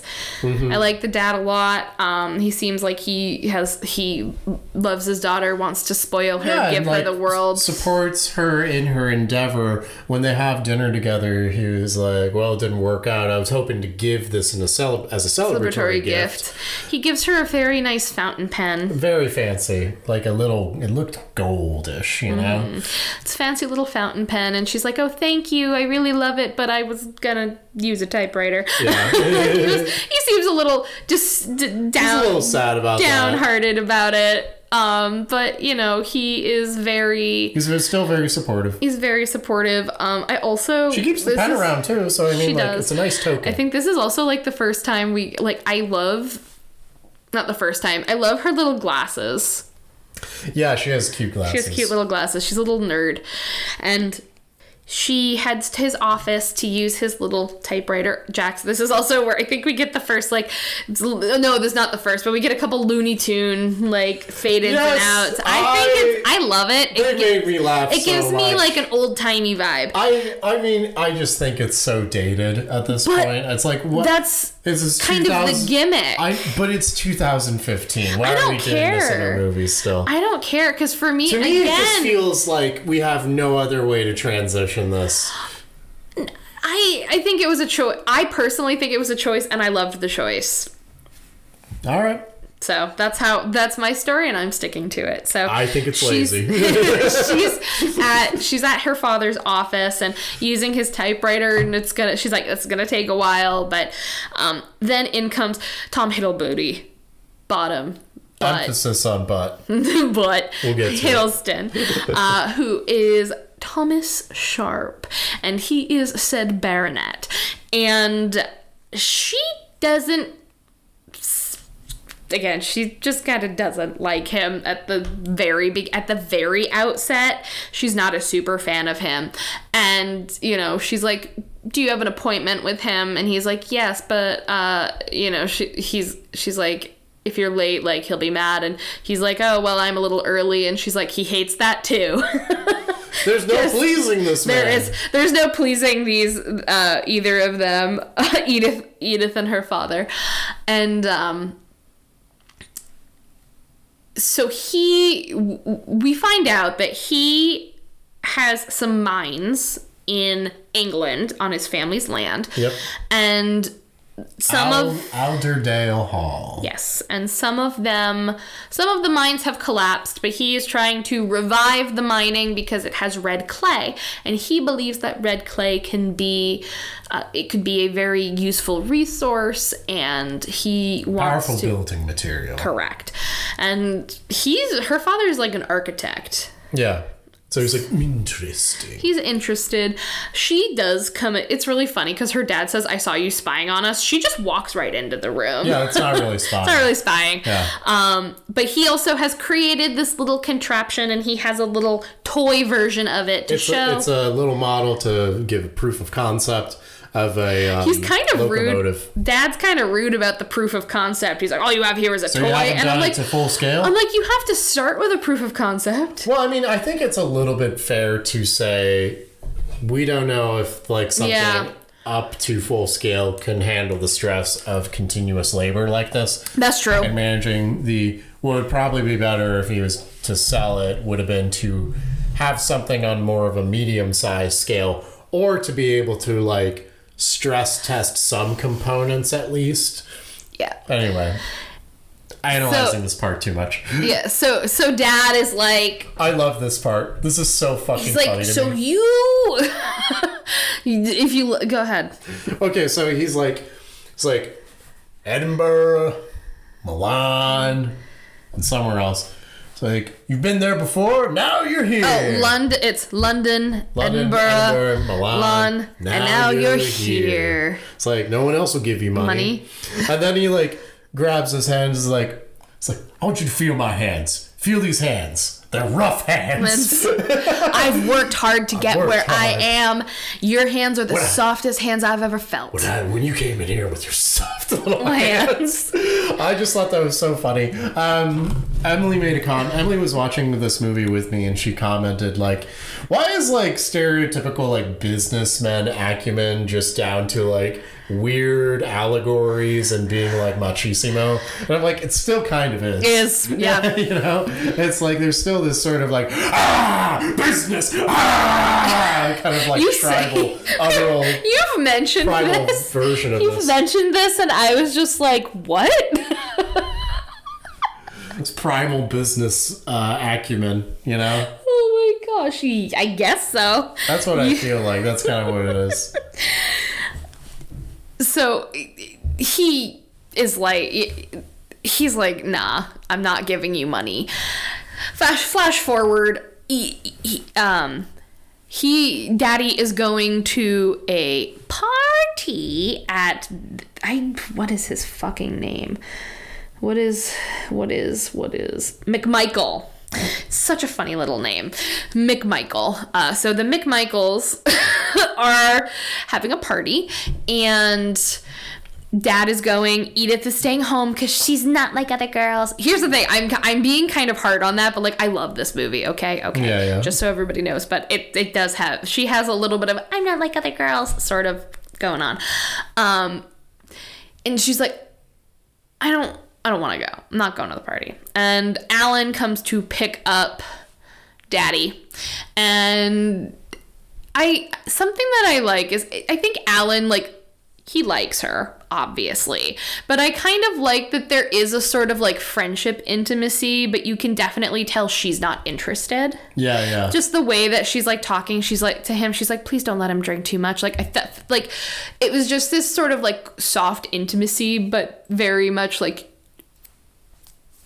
take care of my dad you're my friend Yeah, yeah. and not um kind of more of like a sibling vibe. yes You know? yes i'd like And there's some really close siblings in this movie. um that's yes we'll get to that they go to the party it's down there's a it's like a downpour they get into alan's little car and he's like oh she's you know alan's like she's so stubborn and dad's like it's fine i like it that way Yeah, yeah. it's like he probably doesn't have to worry too much if suitors come clanking along she's probably like i would rather be with my pen and my books than with a boy Yeah. so he's probably like i don't know what to deal with that exactly. I'm good. Exactly. And honestly, she's his only child. Like, I know that women, you know, should probably, like, the whole thing is like, oh, women want to get married and whatever, but he's probably going to leave everything to her, so he's not worried about her, I don't think. Yeah, You know what I mean? So he's like, if she is a spinster, like, if that's what she wants, like, that's okay. He doesn't have the same sort of drive that other fathers do in media from this time, where it's like, you have to get married. Yeah, he's that's very, like not uh, even. He's very progressive in, in that respect. Yeah. And again, I think it's it, it he just really seems to just want whatever she wants. Yeah. And I think that's what happens when you're an only daughter. Sometimes. Sometimes you get spoiled. Um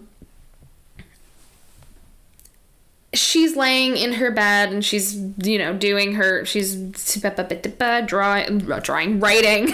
she's drawing little drawings. She's making a, She's drawing symbols. the world's first comic book. Um, That's and how Watchmen started. yes, she wrote Watchmen. The maid comes the in. Old school. No, it'd be the Detective Comics. Yes. Yeah. The maid comes in and she's like, "Hey, um um, Mr. Thomas Sharpe is here." And she's like, "What?" Well, before that, who comes rap a tap tapping on her bedroom door? Oh, the ghost. Yeah. I forgot about the Who ghost. could forget about the ghost? That's a great question. I'm a dumbass. So yeah, so there is a rap tap tapping ghost. Yeah. There's a ghost.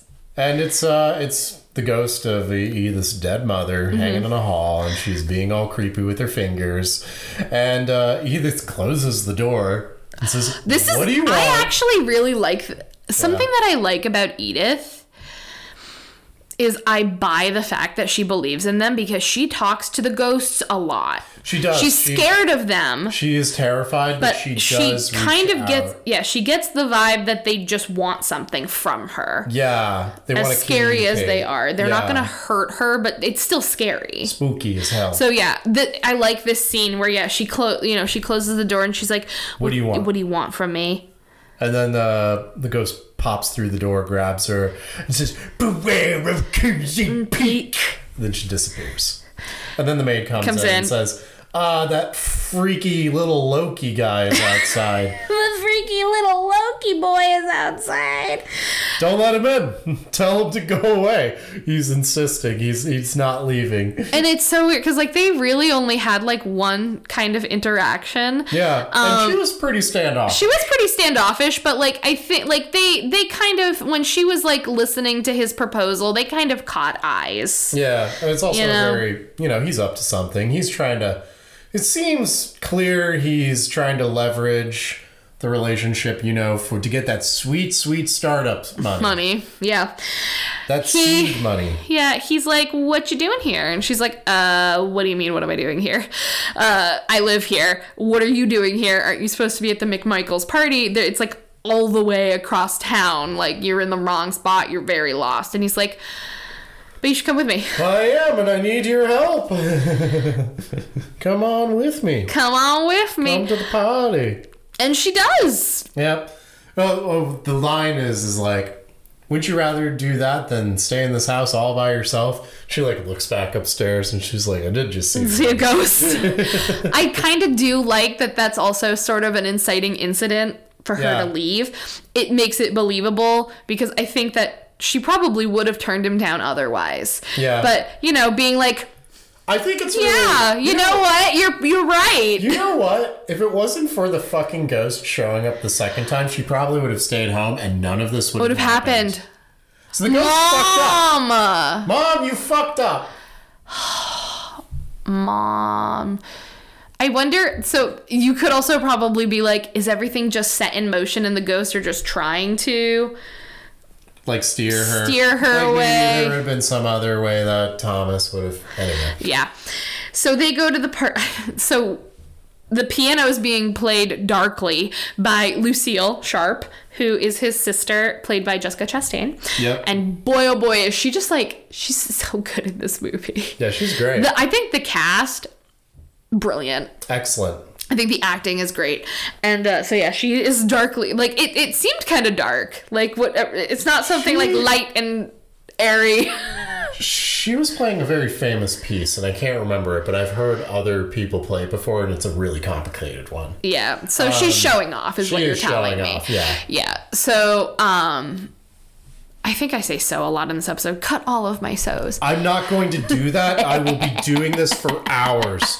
Fuck you. No. Miss McMichael is loving I leave showing. all my um, but, so's, and likes. Because it's too hard. I do are. Miss McMichael, Mrs. McMichael is like obsessed with her guests at this point. Like she is all over Lucille. And Lucille is like, sure, I'm here for it. Um, and they're Not waiting. Like other girls. Uh, Lucille is straight up a spinster. yeah, yeah, she is. Like she is straight up, and I think it's really interesting that nobody kind of gives a fuck about that. But also at the same time, like Miss McMichael, is oh, trying- they're foreign. they are foreign, and she's trying to get her daughter in Lucille's brother's pants. So Yeah. you know, she's like, "I'm a kiss up. This is gonna be my daughter's in law. Like I'm here for it." Uh, in walks Thomas Sharpe with Edith Cushing on his arm.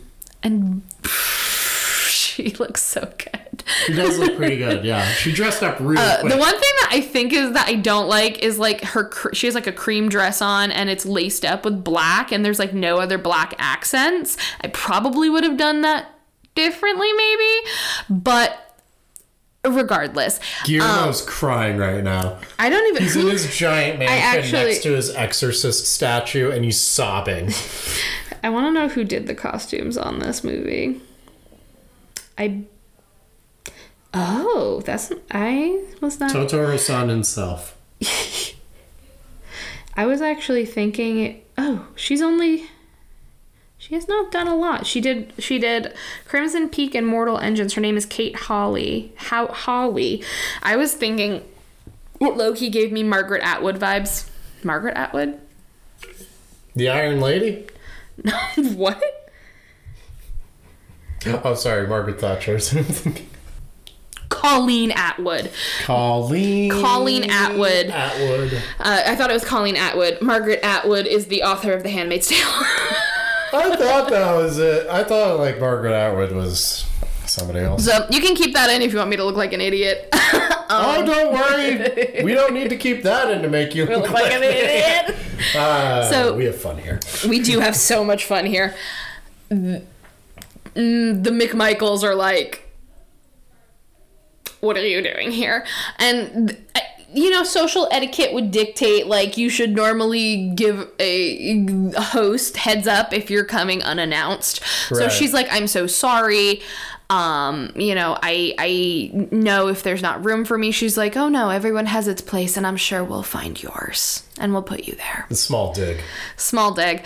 Um, but the best part after that is she's like, "Oh, Mr. Sharpe, Bar- the Baronet Sharpe wants to give us, or Sir, it'd be Sir Sharpe. Sir Sharpe wants to show, you know, show us how to properly do a waltz." British style, English style, something like that. And uh, You take your baked beans and your sausage. he uh i think it's really cool because they're actually servants kind of moving around and it's you know it's kind of cool because it shows that they're kind of transforming the space to move from this parlor style part of the party to the dance portion yeah, yeah. and he gets a candle and he's like when you're to dancing a proper waltz The perfect waltz. the perfect waltz. The lead dancer should be able to hold a candle and the flame will not go out. And he said, of course, that also requires the perfect partner. And Miss Atwood's daughter. McMichael Atwood. I'm, I'm losing it. Miss McMichael's daughter is like there, like, and he immediately turns to Edith and is like, "You're it."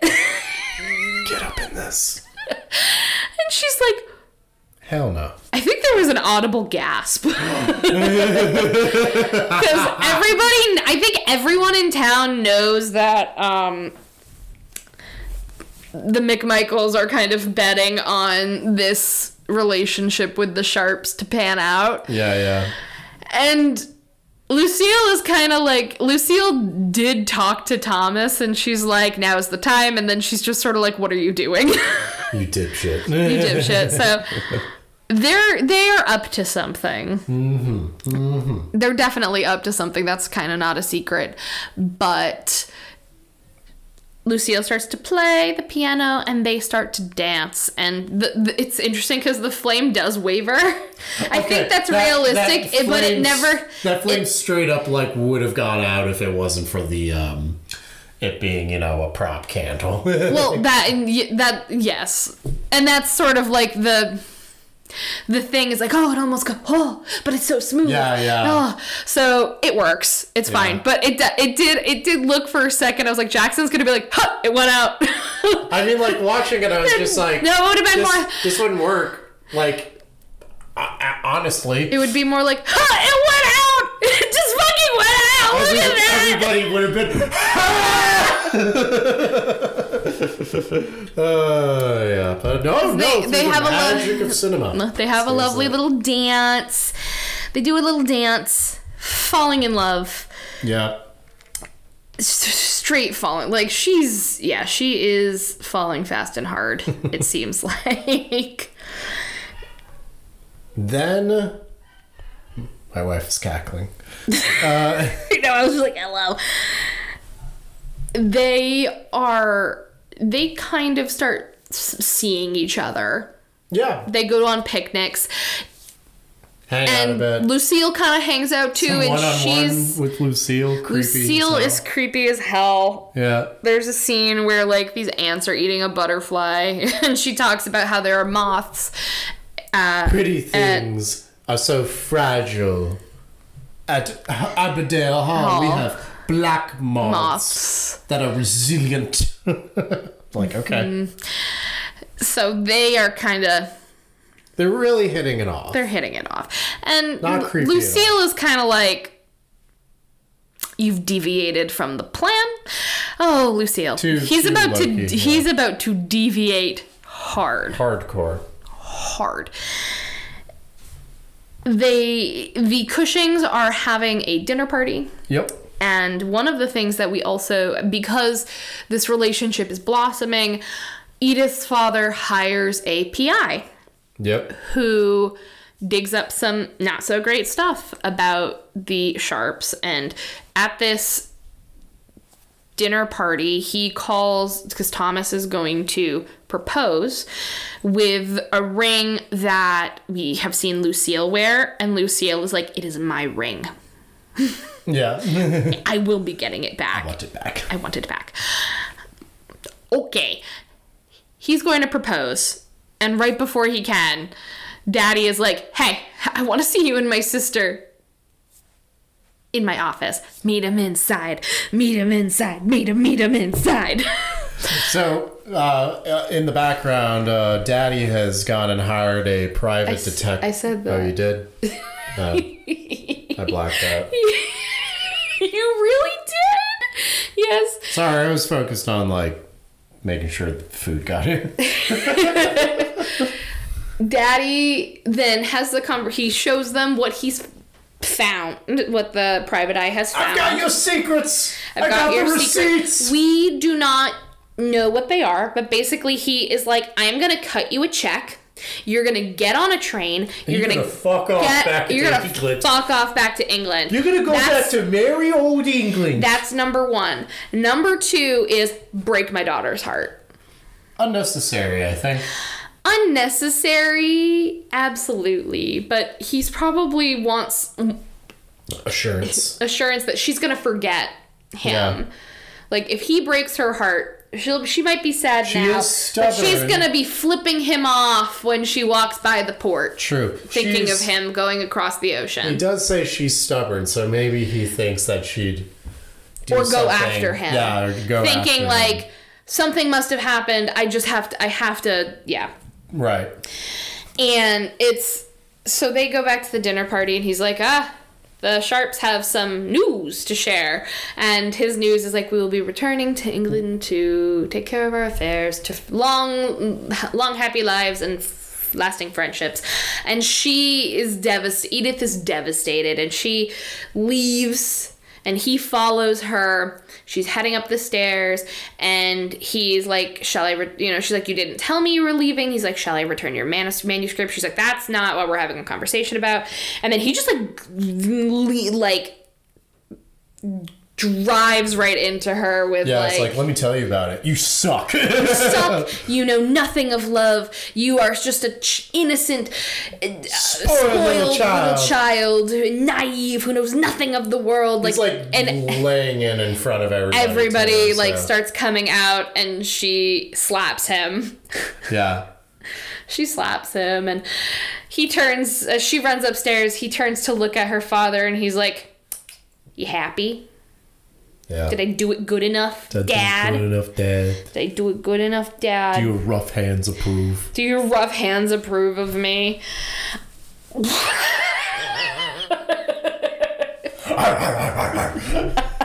That's what I imagine those boardroom meetings are going. It's like, hmm, uh, should we invest? We'll invest in the the contractors because of their rough hands. Everybody agrees. The next morning, Dad is about to take a bath in what looks to be a like I can't figure out where he is. It's a social club. it is. Thank you. I was Yeah. like, where the fuck is he? Yeah, so this is um this is a, a, a bygone era of the past here, but like social clubs used to be huge among sort of the like elite, big with business folks. They still exist to some extent in major cities. Like um an example is the Arlington Club in Portland, which my dad likes to go to. Um Oregon. yeah, Oregon. Okay. Um, basically, yeah, it's like you can you can like hang out there. Sometimes they have hotel rooms you can sleep at.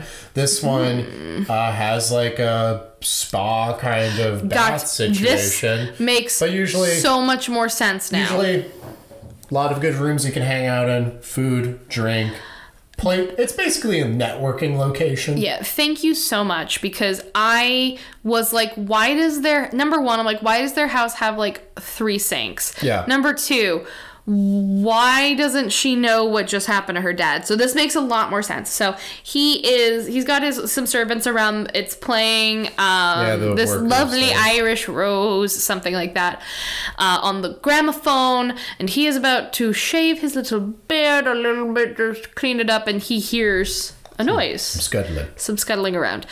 And uh he gets murdered. Oh, he gets more than Like- murdered. So That was it was it was bad. He like picks he like his razor drops, uh he picks it up, he's kind of like bent down. Somebody comes up behind, Behind him, him. grabs his head, and starts smashing it into, Into the sink. So hard the sink breaks. And so hard that parts of his face rip off, and you can see his skull exposed underneath. And we don't know who it is, but whoever they are, they look to be a sharply dressed man in black. They look like a Loki type. They look like a Loki type. Put Yeah. a pin in that, actually. Uh, back at the Cushing house, Edith is mourning the loss of this budding relationship, probably the only one she will ever want to have. Right. And the maid comes in and she's like, "The man, you know, your your Manuscript manuscript has been returned by Mister Sh- or Sir Sharpe. Uh, You know, shall I put it here?" She's like, "Yes." She's like, "The letter as well," and she's like, perks up. She's like, "A letter." yes. So the maid goes. She starts to read the letter, and he confesses. He's like, "I'm, you know, I did it because your dad told did me it because your dad told me to break your heart. He gave me an ultimatum, and he paid me off to do it. Um, so she goes to the hotel. She, you know, he's like, by the time you read this, I'll be gone. Yeah. She goes to. It's not a hotel. It's kind of It's a hotel. yeah, it's a hotel. Um, and they're gone Yep. the maids are like they left early this morning and she's distraught and she's crying and then who's there in the distance It's me. It's tom thomas and they Lucille went off ahead. yeah lucille went off ahead he's like i couldn't i couldn't be away from you Yeah. i could not and they kiss Yep. Like they kiss. Oh, they There's like saliva. I'm like, this is this is very um where are we? oh, they they're making Wet kiss. out. Wet kiss. So they have a wet kiss. And then the, as they're leaving, there there's her lawyer who we've seen we saw him he was in the meeting with he was he was in the meeting where um He was in the boardroom. yeah, the boardroom, which rah, rah. it was actually really funny because the dad made a slight at him. He's like, Yeah. you know, we all worked hard to get where we are, well, all- except for the lawyer. and the lawyer He's was just sort of like, can't help it. excuse me. Um, so he's like, he brings her to the morgue because her father's been found dead. It's like I need you to confirm. You have the to identify the body. even though it's totally him. Yeah, it's a legal thing. yeah, it's a legal thing. and Alan shows up as well. He's like, "You don't have to look," and they're like, "No, she has to look." And Yeah. she she kind of resolves herself to look. Yeah, This scene. she has a bit of a mental break. this scene broke my heart It's very sad. because she sees him and she like Mm-hmm. is visibly upset but then as alan wants to like look a little closer she's like don't touch him like that. She's like that's my father. He's turning 16 oh my god i'm gonna he's like he's turning 60 next week. He doesn't sad. he doesn't like to dress his you know he just likes to dress this way so it hides his age. And then you know she feels him and he's like he's so cold and she like covers him. And i i told allegra this because she didn't watch it with me and she's like you knew I wouldn't like it, watching it. Why are you telling me it? It's very sad. It's uh, and it It's stands so out. sad. It's Um, so sad. And um, Cut to a funeral. cut to the funeral, and Lucille and Tom. No, yeah. No, Lucille's not there. I'm sorry. Alan is there. Yep. Across, and he makes eye contact with Thomas, and he just nods, and he's holding Edith. Edith, and, Edith we pan got that- down. She's got that big ass red ruby ass ring. Yeah. They are engaged to be wed. I was. I, I kind of wonder how he uh, popped the question. I imagine. Very uh, bad timing. It feels like. but I don't know. imagine that like he he probably stayed with her and was like.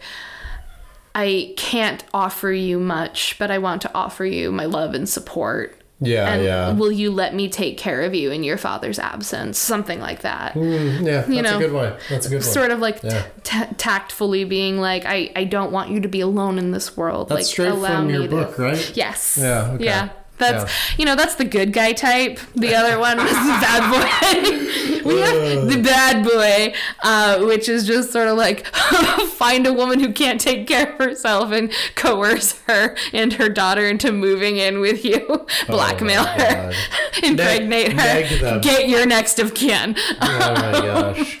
This one is just. I mean, we'll get bag yourself an We're gonna- heiress question mark. Yeah, we're just gonna. Ba- this is gonna be the title of the episode. Bag yourself an heiress. The personas of the pickup artist. So we very quickly just go to England. We just sort of yada yada yada over the wedding. we don't need to fucking sit around for That's the not boat ride. Yeah, the, no no wedding, no boat Or ride. They're however the hell they traveled Now back she, in the she is now Edith Sharpe. running into an iceberg or something. Near, far.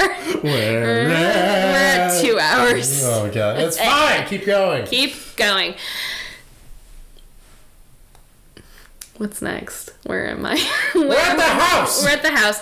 We go. Yeah, we're at the house, and the, the servant's a little cagey when he's like, "Oh, um, you know, this is my wife," and he's like, "I know you've been married a while," and she's like, What? "What?" And he's like, "I don't know. He's old. Don't worry about it." Freak. And then a little doggy runs up, Oh, Little doggy. Gross little dog. and Jackson texts me, "Does the dog die?" And I sent him, "Does the dog die?" dot com. we'll get to it. we'll get to that.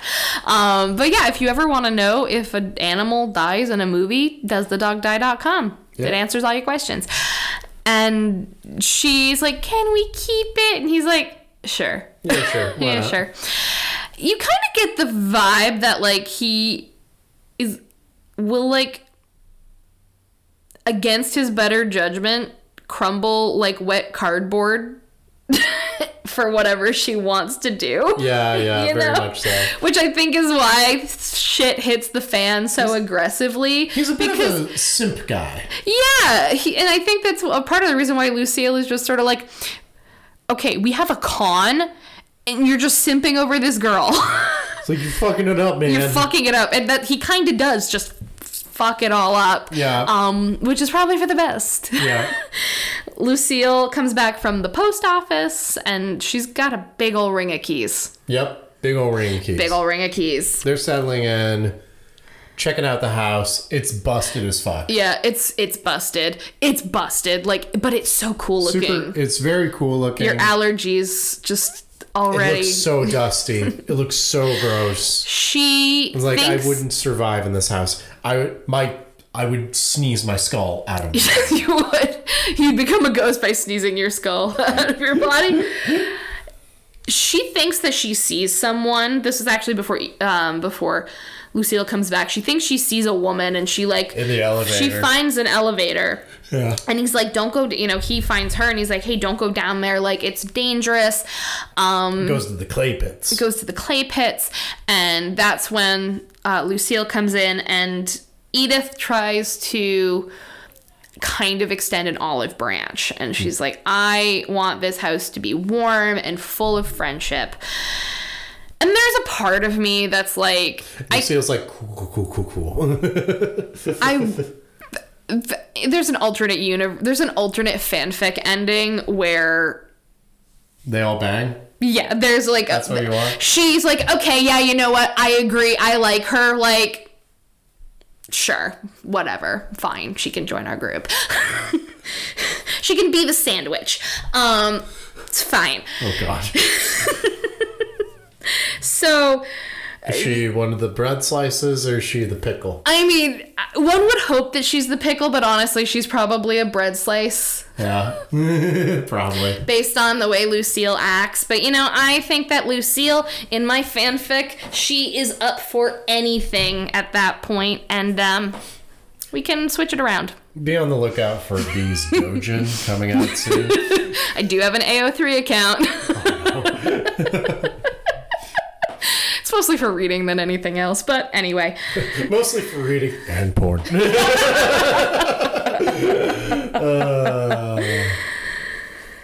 There are lots of the mines are red as fuck, by the way. They're red, yeah. Yeah. Red clay, very red. Everything And, is super red. The house is sinking apparently. Something that I also really like is when we see Lucille go over to the um the fireplace. It's oozing, yeah. oozing red. I I was telling Allegra something that I like is the fact that they gave a narrative and like practical purpose for the house to be fucking weeping Yeah, pretty much yeah. and seeping That, and I- and, and throughout it also is like the east wind, as they say, always is like whipping through the house and making it sound like the house is moaning. moaning. So it's like the house is bleeding Yeah, and is like pain. it's like it's it's death rattle basically. And I I love it. And it's It's so What's also cool is like I love So the cool. color scheme inside of the house. Deep, deep reds everywhere and green. Like kind of actually it's very similar to the satin green dress Mm-hmm. um in that Ofelia wears. again you can tell Guillermo del Toro has like a signature style. He's got a very interesting color palette. Oh, and we didn't mention it either. This whole movie has this weird orangish filter on it the entire time.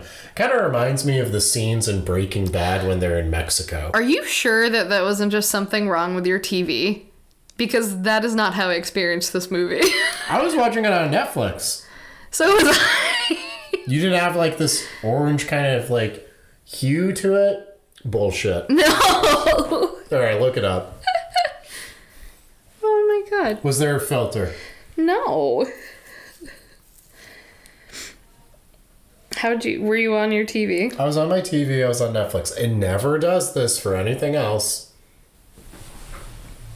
I mean, it's warm tones, but I wouldn't Yeah. call it like a f- orange filter. It's orangish. It's a warm filter. like it's right, film fine, like it's warm. warm Okay, fine. When they're outside, everything looks orange. I mean, okay, yeah, I guess I get what you're saying. Oh, I guess. No, there's the outside. It's fine. Anyway, just cut all of that. No. Why? Don't make me look antagonistic. this is the natural trajectory of the podcast. I need to go through my villain arc. Uh, no, we, we have to become antagonists. That's part of. Oh no! And then we'll become stronger than ever. It'll, it'll all resolve.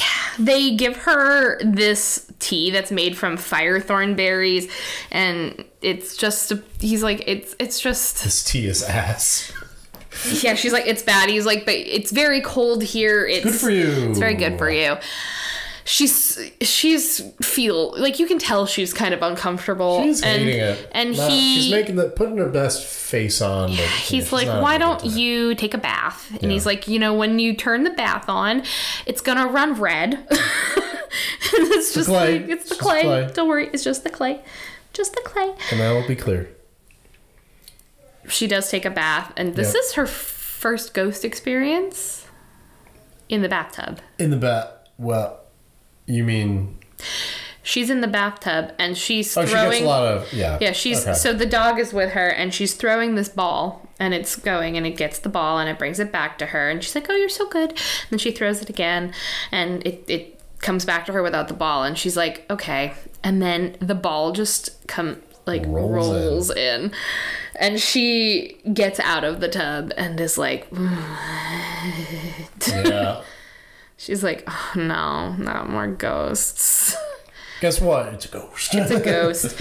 and this, it comes like, is this the one that comes like kind of up out of the, it's it kind of peeks from the corner. That's- yeah. And it's like it's walking behind her, and she's like putting on her clothes, and then this is, shrieks. this is similar to like the Pale Man. Yeah. Where it's kind of, it has a similar movement style. Yeah. and the, just the way that it's behind her. Like, Yeah. so I, I, like that sort of thing. It's also is very similar to like Pennywise as the old lady. Yeah, yeah, yeah, yeah. like scootling by. Yeah. Yeah, it's it's it's unsettling. I always think that's funny uh, when Pennywise is the old lady and he scoodles back because I always cut his because his arms do a weird thing. It kind of looks like she's flossing. Does. I bet there's a Pennywise uh, skin in Fortnite. I hope so. it would be great. Missed opportunity if not. but anyway, so it's shrieks, and then she turns around and it's gone. Yeah. First ghost experience. First first ghost experience, 10 out of 10 would not recommend. Don't recommend. What it kind of like is uh, just sort of a lot of scenes of just living within the house. Yeah, you living in the house. So some of the th- she is going to um he wants to he's like can i can we use some of your father's fortune to fund the machine she does like come to him to like sort of talk about the ghost experience and Yeah. he's just he's outside with the machine and his servants the people working for him and he's just sort of like he's like go talk to lucille she's like i don't i don't want to talk to lucille about this Yeah. i don't i don't want to talk to lucille and his he he's obviously frustrated because he makes a dumb mistake and like burns his hand. Yeah, yeah, yeah, yeah. Like, And yeah. so she brings him inside and is bandaging him up. They have some very yeah. tender moments. There's Mm-hmm. this one, and then there's also another one in his up in the attic in his workshop where he, you know, she comes in and like it's very sweet. Yeah. Um, but in this in this um instance, he is like he explains that um you know one of the things that happens in the winter because he's like we're never going to get this done by winter time we're going to have to shut everything down and we're not going to make any progress we're going to get snowed in and he's like the red will seep up from the mines the um the clay will and stains the snow red and that's why they call it crimson peak and she was like Hold up. what? Record scratch. She's like, what? And he's like, Crimson Peak. She's like, no. That's what they call it. Um, the the next time when when they sort of have another moment, it's upstairs in the attic, like I mentioned. He's got he's all like wrapped up, and I'm like, he looks so good, like with like his just kind of dressed down with this shawl on him, and I'm like, I want to bring him a cup of tea. Not that tea though. no, not that tea. So she comes up and they kind of have a a, a little make-outy moment. Yeah. With all the really weird doll heads everywhere. Yeah, little- he he used to carve toys for Lucille. We found we did find out that um they spent a lot of time in the attic. Their mother, it's it's like flowers in the attic. Very much so. Very much. The mom was just sort of like, again, children should be seen, not heard. You know Yeah. what? This is flowers in the attic. Yeah, this is straight up. prequel. I was thinking that. This is straight Yeah. up flowers in the attic. um, hmm, I did read that book, and I started the second one. There's like five of them. Emily loves that book for some reason. Oh Don't know no! Oh no! They start making out with all these weird doll heads everywhere, and uh, Lucille comes in and cock blocks the fuck out of them. She comes running in. She's Yeah. like, if if she had, uh, if she was an engine, you know, she'd be like, you could hear her revving Vroom, down vroom. the road. It's like screaming in there, because slamming that we tea on we the did also table. uh, we do find out at one point that um, Edith and Thomas have not consummated their marriage yet. He was very respectful of her mourning. I had that question. I was like, haven't they fucked yet? No, they haven't. And they have not. They have not. Which Lucille was kind of like, huh, okay. But yeah, Lucille seems to just love coming in and like interrupting Ruining those them. moments. Yeah, yeah. Ruining it. Cock block extraordinaire. Tea's here. Tea's here. And again, she's still drinking that fucking fire thornberry tea. And she, I, we get that, like, when we first see her nightgown, I'm like, holy shit, it's big, big, sleeves, big everything. Big sleeves, And, big you know, he, he tells her, like, hey, um, or because he tries to like reassure her like each night but she starts waking up and he's not there anymore yeah, yeah. like the first night she sleeps full like the first couple nights it seems like she sleeps all the way through the night Mm-hmm. but then she starts waking up like in the middle of of the night and he's not there and Yeah. she tries to f- find him And she ends up getting into the basement, finding a mysterious locked uh, chest with the Mm-hmm. Yep. initials ES on it. ES and and, the the a trunk that says it, like there's another part that says, says Enola. Yeah. Very mysterious. She also has some other ghost experiences. There is a woman with a hatchet, or appears to be a woman with a hatchet in her head in the bathtub Yep. that chases her. And Fun times. yes, and she There's also, also, a lady that comes uh she out of the goes floor. yeah, she gets into the linen closet and she finds some wax cylinders yeah. that have recordings on them and there is a ghost in there as well. Yep. So she's having these experiences. One of the nights she just freaks out and like goes to uh, like she starts screaming and both Thomas and Lucille don't know where they come from. They come out of nowhere and they're just sort of like, "Oh my god, are you okay?" And she's like, "There's there's a thing, there's a ghost, there's there's something. I've seen something." And they're Yeah. both just sort of like it's okay. You know, Lucille's kind of like, "It's okay." She's just Just freaked out. She's just freaked out. She's Here, like, have some tea. She's like, you were sleepwalking. Here, have some tea. And, and she starts getting weird about the tea. yeah, she's like, you, you know, Lucille's always there with a cup of tea. With a cup of tea, and she's Tom's also, also been pushing the tea she's also been coughing up blood. Yeah, so first sign that something's not right. Well, I mean, if you're coughing blood, you're dead. Uh, you're you're probably She's like, uh, dying. and her mom died from black cholera. yeah, yeah. She's like, this is not good. Ten out of ten, not good. no bueno.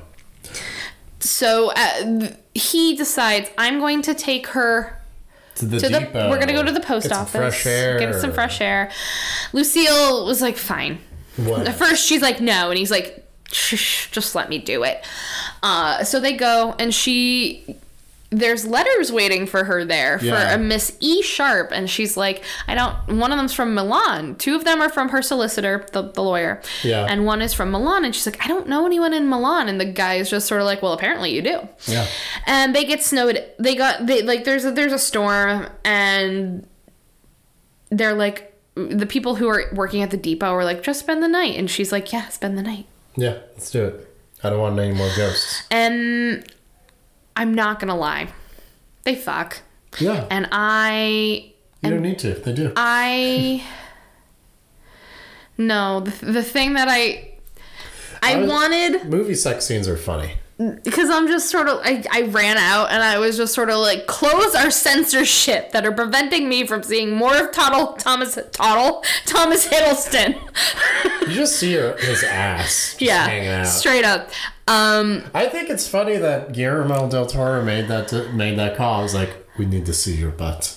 just his butt. I I mean I do kind of appreciate the fact that like we see his butt and we don't see, but also at the same time, Yeah, let's she's flip the script. She's like fully wearing a corset, and while corsets are not as uncomfortable as everybody likes to make them out, because they're just it's like a bra. Um, I don't know if I necessarily want to have sex in one. I mean, if you're used to it, I guess you know. Just roll with it.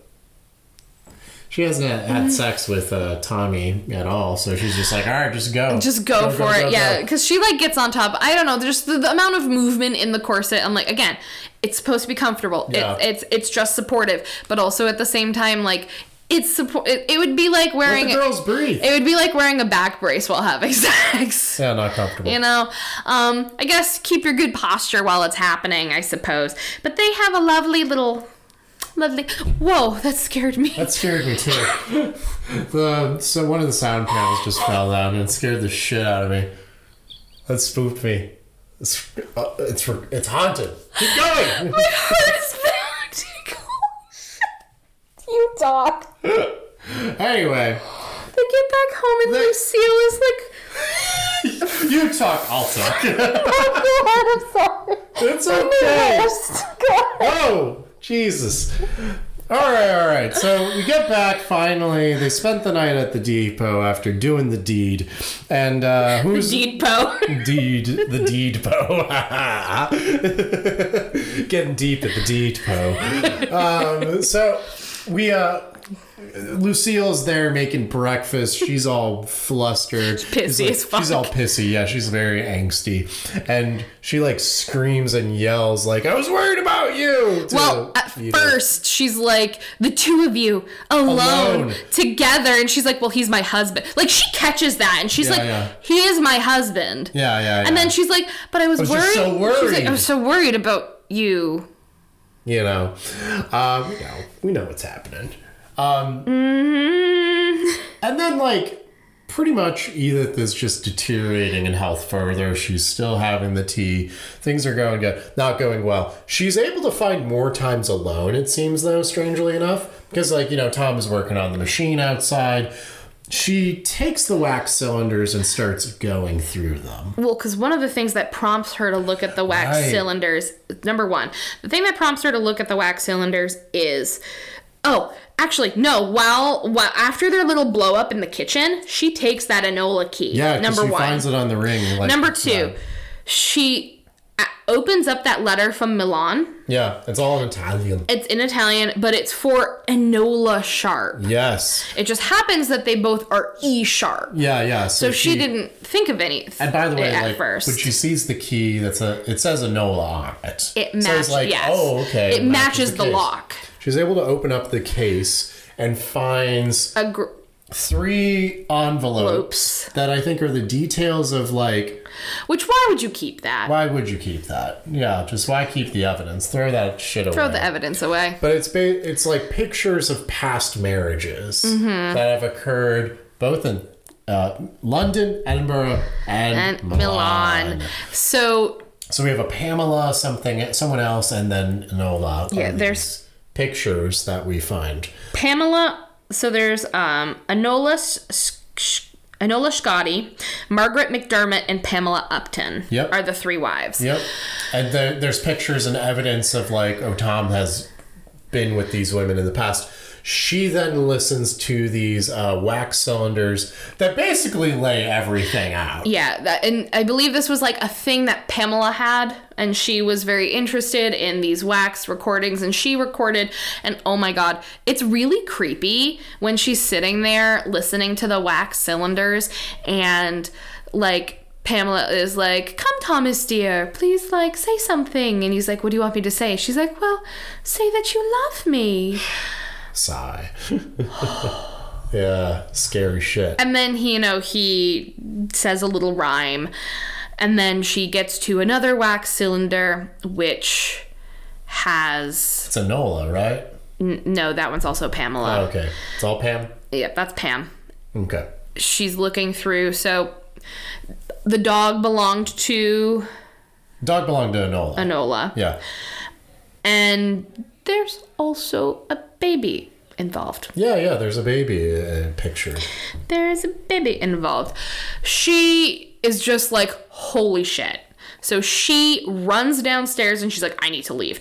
There's a snowstorm outside. Oh, also in the recordings, um, Pamela just straight up says, "Don't drink the tea; they poison." Don't it." drink the tea, they poison it. Yeah, Uh, she runs downstairs and she passes out because mucho in. yeah, Yeah, because she you know she's it's coughing blood. she's coughing blood and wakes up in bed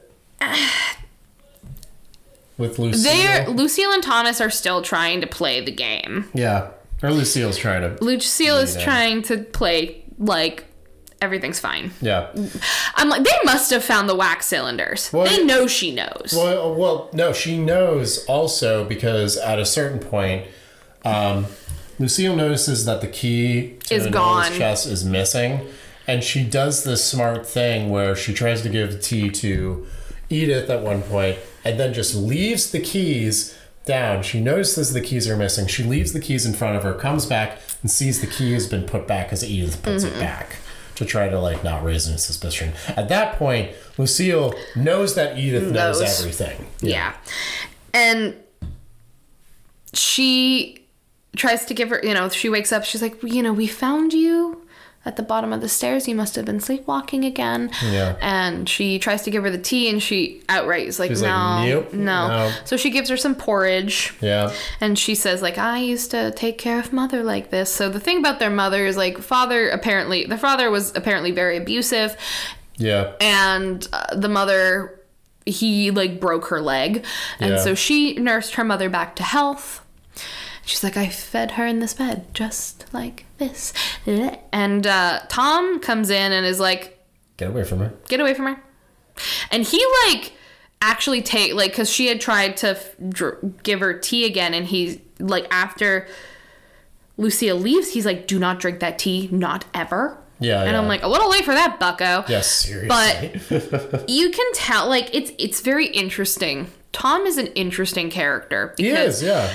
I don't know, like when they first came here, how on board he was with killing her, Mm-hmm. or if she has been different this whole time.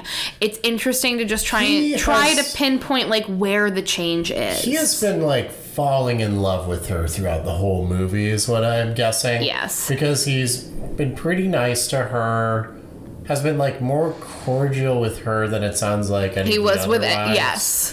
Um, and like he's more open. But I mean, he's still going along with whatever Lucille's saying.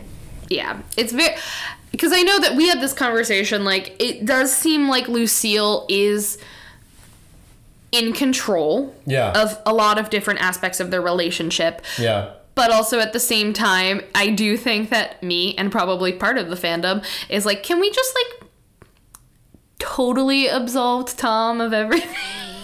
you can't.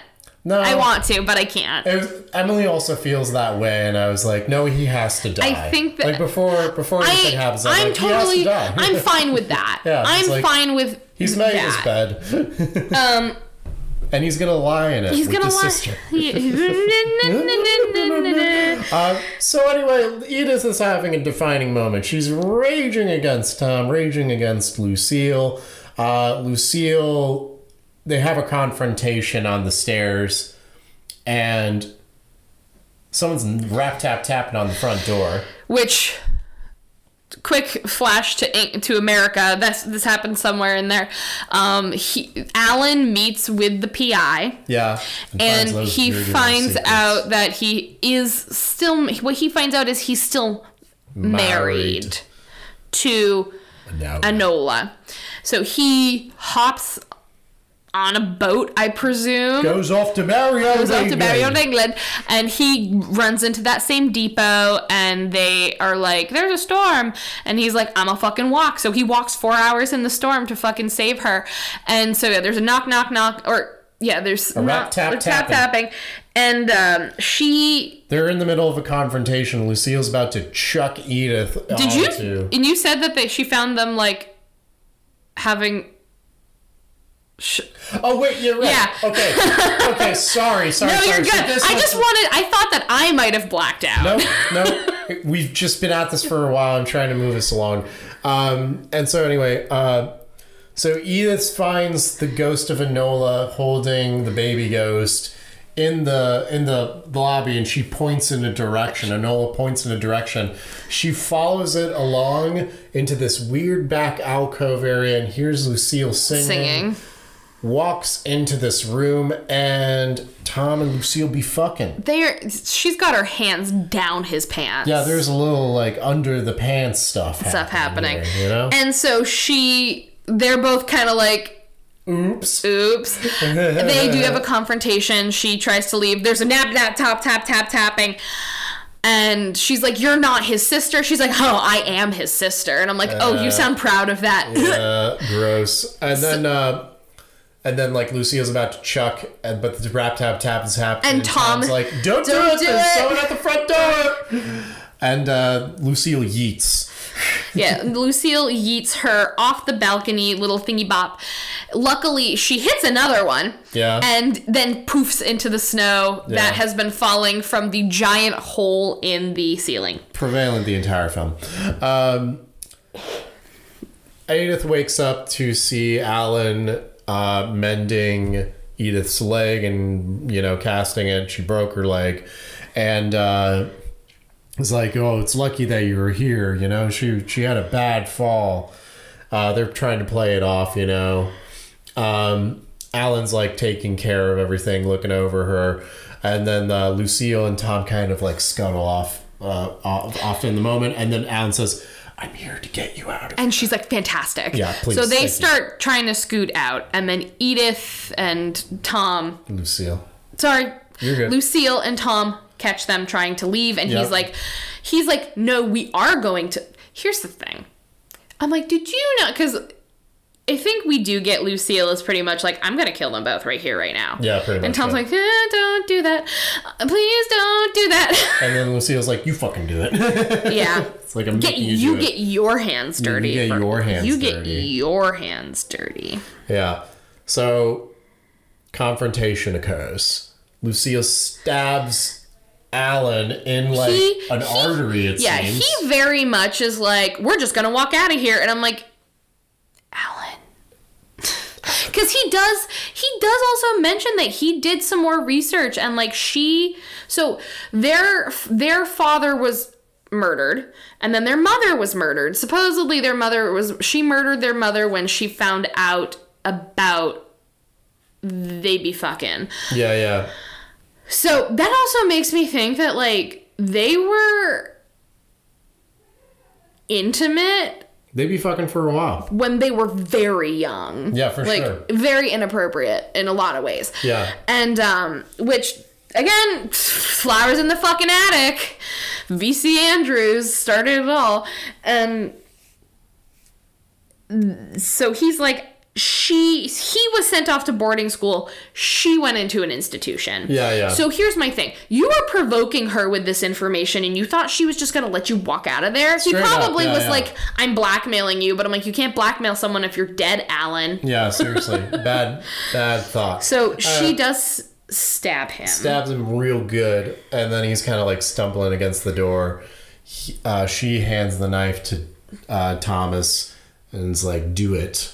And then Thomas approaches Alan in the doorway and says, You're a doctor. Tell me where to stab. And he kind of sh- slightly moves the knife to an area that would be safe to stab, I guess. Tom stabs. Yeah, it's probably like the one thing that I think is stupid. Yep. Alan's a doctor, right? Right. When you Yeah, have, he pulls the knife out. Yeah. when you have been just so everyone knows, if you've been stabbed, don't remove the object. You gotta leave it in. You have to leave it in until Yep. you can get medical attention Yep. as best you can. Or if you have like a tourniquet or something like that, I'm not an expert. I just did a Red Cross training for a morning. Yeah. But- like, moral of the story, it's like if it's deep in there, don't pull it out. But he does. But yeah, so hypothetically, it should be fine. So he is like, you know, he's on the ground. Edith is distraught. Thomas brings him down to the clay pits, and he's like, he sort of sets Alan down, and he's like, I will get you and Edith out of here. We're gonna go up through the the mine shaft, pretty much. Yeah. Um, we'll, we'll be fine. We'll be good. Lucille brings Edith upstairs so she can sign the transfer deed for the rest of the money that her father left to her. And we get a couple, a little bit more backstory if here ish. yeah. And Just about like their relationship and kind of like how that formed. Mm-hmm. You know. and that nobody like he's the only one that's has ever loved her and will ever love her and she's like she's all he's all I need like that sort of thing. That's why we do this. this is why we do this. And again, this is where my fanfic brain comes in. It's like show Lucille that you can love her too. Oh my god. totally different Uh. a totally different scene is happening here. Yeah. And we're going to make Alan watch. Oh no. Alan's having a hard time. oh, she Alan got brought signs to the basement also at I this s- point. I already Uh, said oh, that. fuck. Come on. Oh. Yeah, she confesses. She does also confess that she's the one that murdered Edith's father. Yep. She dressed up as Tom Yep. and murdered him, Marked him. murked him. And their whole thing is he- marries women who don't have families, who don't have a lot left to live for. No one will look for them, which is why I thought it was weird they were going after the McMichael daughter. Yeah, because they had like sisters. Like, yeah, Alan and. So, yeah, it was weird. yeah. So un- unless they were like, "We'll bring you to," yeah, I don't know. It was We're gonna kill you all.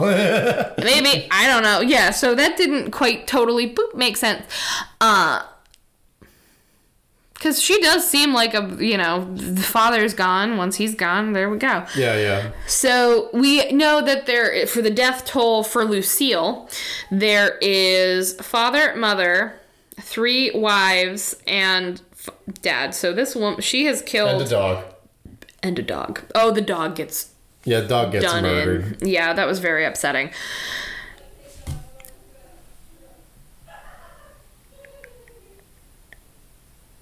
She has that fancy pen, remember? So she's signing her name with the fancy pen her dad got her. Yep. She stabs Lucille Yep. in the titty, Yep, right in the tit. right in the tit. And she stumbles back. she stumbles back. Edith kind of tries to make her escape, Yeah, yeah, and she runs into Tom, yeah. and she's like flipping out and he's like no no no he's alive like you We're wait go. we're gonna go but i need you to wait here i don't know if he was gonna like he he was trying to do my fan fiction route. Yeah, he was trying to do the fan fiction. he was trying to do the fan fiction route where he goes to lucille and he's like let's just run away. Because she had he he said this before but she's like no if we just try and play normal someone's gonna find out what we did i'm you're gonna get hanged and i'm gonna be shipped off. Yeah, yeah. and he's just sort of like we'll just like disappear all of us. And she's like all of us? Yeah, he really wants the fan fiction route. He he, really wants his cake and he wants to eat it too. Yeah. i don't blame him. I do. gotta- i I do i gotta- do i do. Wait. I could have two cakes. uh, so anyway, Lucille freaks out. she stabs him In the face. in the face. Actually, it's because I mentioned it's where in Pan's Labyrinth, the opposite side, but like right underneath the orbital bone, Yeah. he gets stabbed in the face. He like pulls it out. He pulls it out. And he dies. He dies.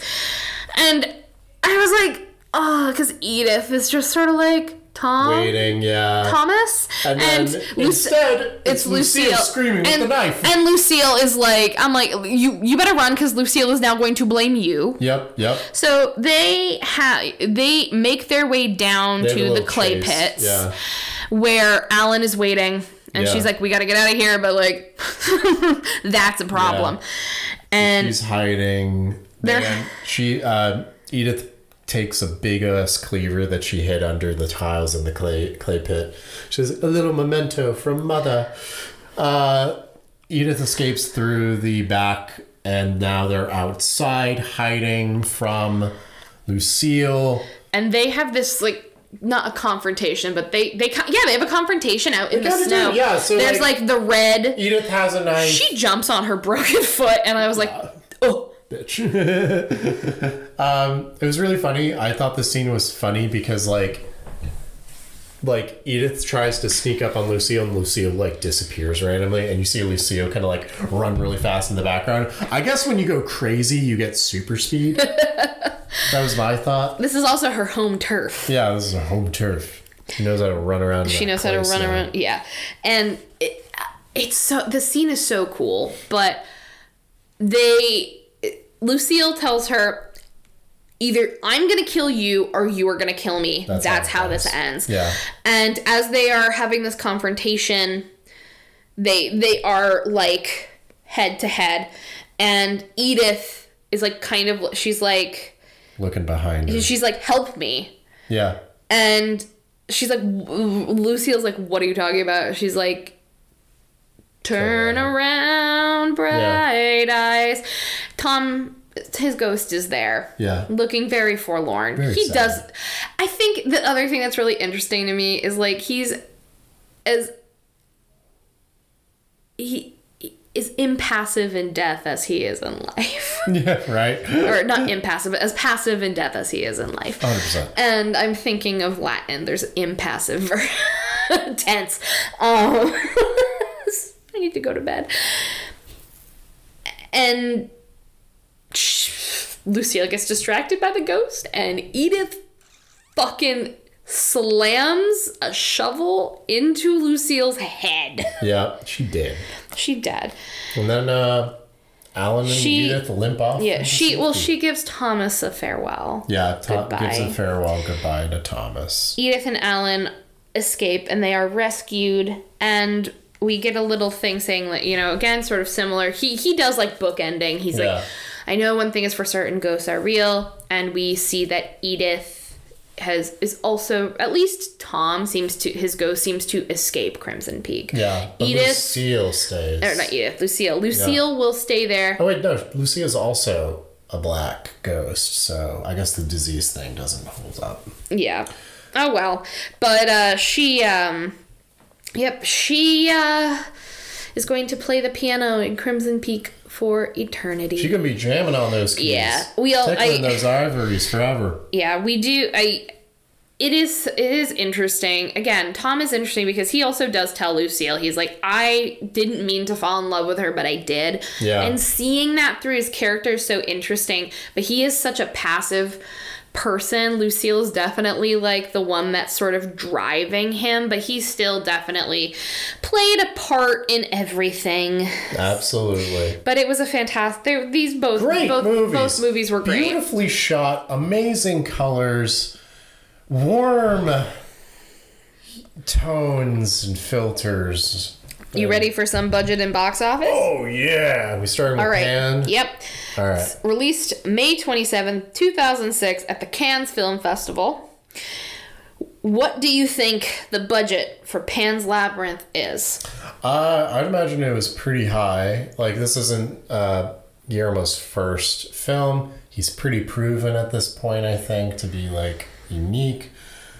I'd imagine they kind of gave him a blank check on this one. Um, I'm gonna say he got 50 million for budget. 19. 19. Wow. Amazing. What do you think the box office is? I think I think it probably did okay. Uh 50 million. 83.9. Nice. They made their money They really did. back. They really did. and it I mean this It, was very popular. It, it- it, had some good traction back in the day. It was so at the Academy Awards, Mm-hmm. it was nominated for Best Original Screenplay, Best Foreign Language Film, and Best Original Score, won Best Art Direction, and Best Cinematography, and Best Makeup. Man, it was taking it all. It, it also uh, Actors and Actresses Union Awards, British Academy Film Awards, Golden Globes, 21st Goya Awards, the Ariel Awards, um, Spacey Awards, Belgian Film Critics Association, the Hugo won a Hugo Award for Best Dramatic Presentation Long Form, Oh, BBC yeah. Four World Cinema Awards, Saturn Awards. Like it it, it won. cleaned house. It was at almost all all the award shows, and it won at least one thing in all the categories it was nominated. Like you know, it won in at least one of the categories it was nominated for. nice. Amazing. It is on so many top ten lists. It's it's It's a great film. and now it has it's it's like a cultural touchstone in a It lot still of ways. holds up. And I mean, it looks great still. Yeah, and just for shits and giggles, I also like to see what like the the different scores are on things. So it has what? What, what's the score? IMDb can suck an egg. Oh, wait, no, no, nope, really? nope, nope. Okay. Sorry, I didn't type in Films Labyrinth. I just put Pan. Got you. It's eight point two on A- IMDb, That's, yep. All right. ninety five percent on Rotten Tomatoes. Excellent. That's pretty much perfect. I think so. yeah. Yeah. Crimson Peak, released September 25th, 2015 at Fantastic Fest. What do you think the budget for this movie is? Uh, we got some big names in here, um, but it is a slightly smaller, well, not an entirely small cast. 40 million. 55. Okay. That's that's closer for you. Yep. Box office. Um, this was pretty popular, I remember. 80 million. 74.7 Okay. Close. million. Yeah. It, I don't think this one was nearly as well received if I like it's you know I it- think that, um, I think people have a hard time with old timey settings. Yeah, because um, old timey settings that aren't your typical period piece. Yeah, like yeah, it's yeah. not it's not like your. No, I mean, um, 'cause, like, Pride and it's not like Prejudice, it's not Pride. good, it's not Pride you and? Prejudice. It's not Emma. It's not Right. Little Women. You know what like I mean? these settings are popular, but as far as like, I don't know. It's a about gothic why horror. It is a gothic horror and like a wider usual audience. I don't know how popular this would be among folks, this one, so but I think like this.